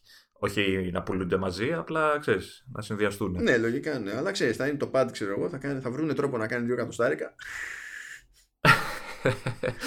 Ναι, όσο κάνει το ρολόι, ας πούμε, το παλιότερο μοντέλο. Και θα σε κουφάνε εκεί πέρα. Γιατί θα πεις ναι, εντάξει, κατάλαβα, κάνεις κάτι που δεν κάνουν οι άλλοι κτλ. Αλλά σταμάτα λίγο. Κόψε. Καλά, πόσο περίμεσο θα κάνει. Περίπου τόσο θα κάνει, έτσι. Δεν νομίζω θα κάνει λιγότερο. Καλά, όλοι το λένε αυτό σαν πρόβλεψη, ξέρεις, μεταξύ σοβαρού και αστείου, αλλά στην πραγματικότητα μέσα μας το πιστεύουμε ότι αυτή θα είναι η κατάληξη. Εντάξει, γιατί φαντάζομαι ότι έχει και την τρέλα με την ασφάλεια που βγάζει φορτιστή για iPad και έχει μέσα του Θεού τα μάτια από δικλείδες ασφαλείας. Δεν είναι απλά μια πρίζα. Έχει μέσα, δεν ξέρω εγώ, τι κυκλώματα για να προστατεύει από υπερθέρμανση. Οπότε καταλαβαίνεις ότι κάτι τέτοιο που είχε και προβλήματα, καταλαβαίνεις τι θα έχει μέσα για να τα αποφεύγει. Κάπου διάβαζα οι αναφορές, γιατί βγήκε άλλη μια αναφορά που έλεγε ένας τύπος ότι και καλά θα έχει μέσα 3 ειδών τώρα κόιλ, πυκνοτές, ποινία, πώς το... ποινία. Τα οποία μάλιστα θα είναι σε συστοιχεία, θα είναι από κάτω προς τα πάνω. Ένα θα έχει σχήμα 8 και τα άλλα 2, 7, κάπως έτσι. 8-7-7 ήταν έτσι όπως το έλεγε ο τύπος. Γενικά ένας από τους λόγους που μπορεί να καταλήξει εύκολα κάτι τέτοιο ακριβό είναι ότι αναγκάζεται να βάλεις όσα περισσότερα ποινία μπορείς, χωρίς να πάρει φωτιά κάτι, τέλος πάντων, με το σκεπτικό ότι επειδή για να λειτουργήσει η ασύρματη φόρτιση παίζει ρόλο προσανατολισμός της συσκευής σε σχέση με τα ποινία, και δεν μπορείς να πεις στα σοβαρά στον τελικό καταναλωτή ότι πρέπει να πας και να το βάλεις ακριβώς έτσι. Ναι. Δηλαδή θα μου πεις, γιατί τώρα δεν το βάζουμε ακριβώς κάπως, ή όποιος είναι με το καλώδιο. Ναι, αλλά εκεί είναι σαφές. Είναι ένα καλώδιο, το κουμπώνεις εκεί, τελείωσε. Τώρα, άμα του λες το αλληνού φορτίζει ασύρματα, ακούμπησε το εκεί, αλλά πρόσεξε πώς θα το ακουμπήσεις. Δεν υπάρχει. Και του ζητάς και 200 ευρώ, έτσι. Ναι, οπότε δίνεις πόνο με ένα μάτσο ποινία, τέλος πάντων, ώστε ακόμα και στην περίπτωση, ξέρεις, θα το βάλεις έτσι, θα το βάλεις γιουβέτσι, θα το βάλεις στραβά, ξέρω εγώ, περίεργα και ό,τι να είναι, πάλι να καταλήγει να είναι σε αποστάσεις από ποινία τέτοιες που να του επιτρέπουν να φορτιστεί κανονικά. Να σου πω ότι έχω βάσει ασύρματης φόρτισης όταν είχα πάρει το 8, το iPhone. Πήρα έτσι για να έχω και να εκμεταλλευτώ την καινούργια λειτουργία. Είχα πάρει μία της Belkin, που τίθεται ότι δίνει και για πιο fast charging και τα λοιπά, και έχει αυτό το θέμα που λες ότι είναι και αυτή η επίπεδη και ξέρεις ότι αν δεν το βάλεις, όχι, δεν ξέρω για τον προσανατολισμό, αλλά αν δεν το βάλεις σε συγκεκριμένο ύψος, ας το πούμε, δεν θα φορτίσεις, δεν ανάβει καν, δηλαδή πρέπει να το κουνήσεις λίγο, δηλαδή αν το πετύχεις με τη μία, το οποίο εντάξει, okay, δεν είναι κάτω σπουδαίο, αλλά είναι, ξέρεις, σπαστικό ώρες. Ναι, και είναι και λόγος που καταλήγει κάτι όντως να είναι πιο ακριβό. Γιατί από τη στιγμή που θα βάλεις μέσα σαν κατασκευαστής περισσότερο από οτιδήποτε, το οποίο το πληρώνεις, έτσι, ναι. Περιπλέκεται η κατάσταση. Και είναι κάτι που είναι δύσκολο να εξηγηθεί και στον καταναλωτή. Για να γυρίσει, να του πει, ναι, αυτό είναι πιο ακριβό γιατί έχει περισσότερα ποινία, θα σου πει, what, ναι. Τι λες. Εκεί θα τελειώσει η κουβέντα. Ναι, ναι. Άντε να το δούμε γι' αυτό. Μπήκαμε και στην πρίζα, λοιπόν. Ναι. Οπότε είμαστε έτοιμοι να κλείσουμε και αυτό το... Έχουμε αφήσει πράγμα όμως. Έτσι, δεν πειράζει, καλύτερα να έχουμε κάβα. Ήμασταν αισιόδοξοι, νομίζω, σήμερα. Ήμασταν αισιόδοξοι για τα θέματα που θα καλύπταμε. Ναι, και καταλήξαμε να είμαστε... Και... Μπριζωθήκαμε, λοιπόν. Ναι. Και... Καταλήξαμε να είμαστε και με θετικότερη διάθεση από αυτή που περίμενα από τις συζητήσεις. Καλά. Εντάξει, γιατί ξεκινήσαμε με τα στενάχωρα στην αρχή και τα ξεχάσαμε μετά. Εντάξει, καλά πήγε. Την άλλη εβδομάδα πάλι Μπενχούρ, βέβαια, αλλά εντάξει, υπάρχουν εκεί χειρότερα. Λοιπόν, χαιρετάω εγώ, κλείσε εσύ. Γεια σας, λοιπόν, από μένα. Γεια σας και από τους δυο μας. Κάντε υπομονή μέχρι την επόμενη εβδομάδα, να δούμε τι ιστοριούλες θα μοιραστούμε και αν θα έχει προλάβει να γίνει κάτι άλλο κουφό πάλι με την εταιρεία για να καθόμαστε να αναρωτιόμαστε. Οπότε, μέχρι την άλλη εβδομάδα, τα λέμε. Τσάου. Γεια σας.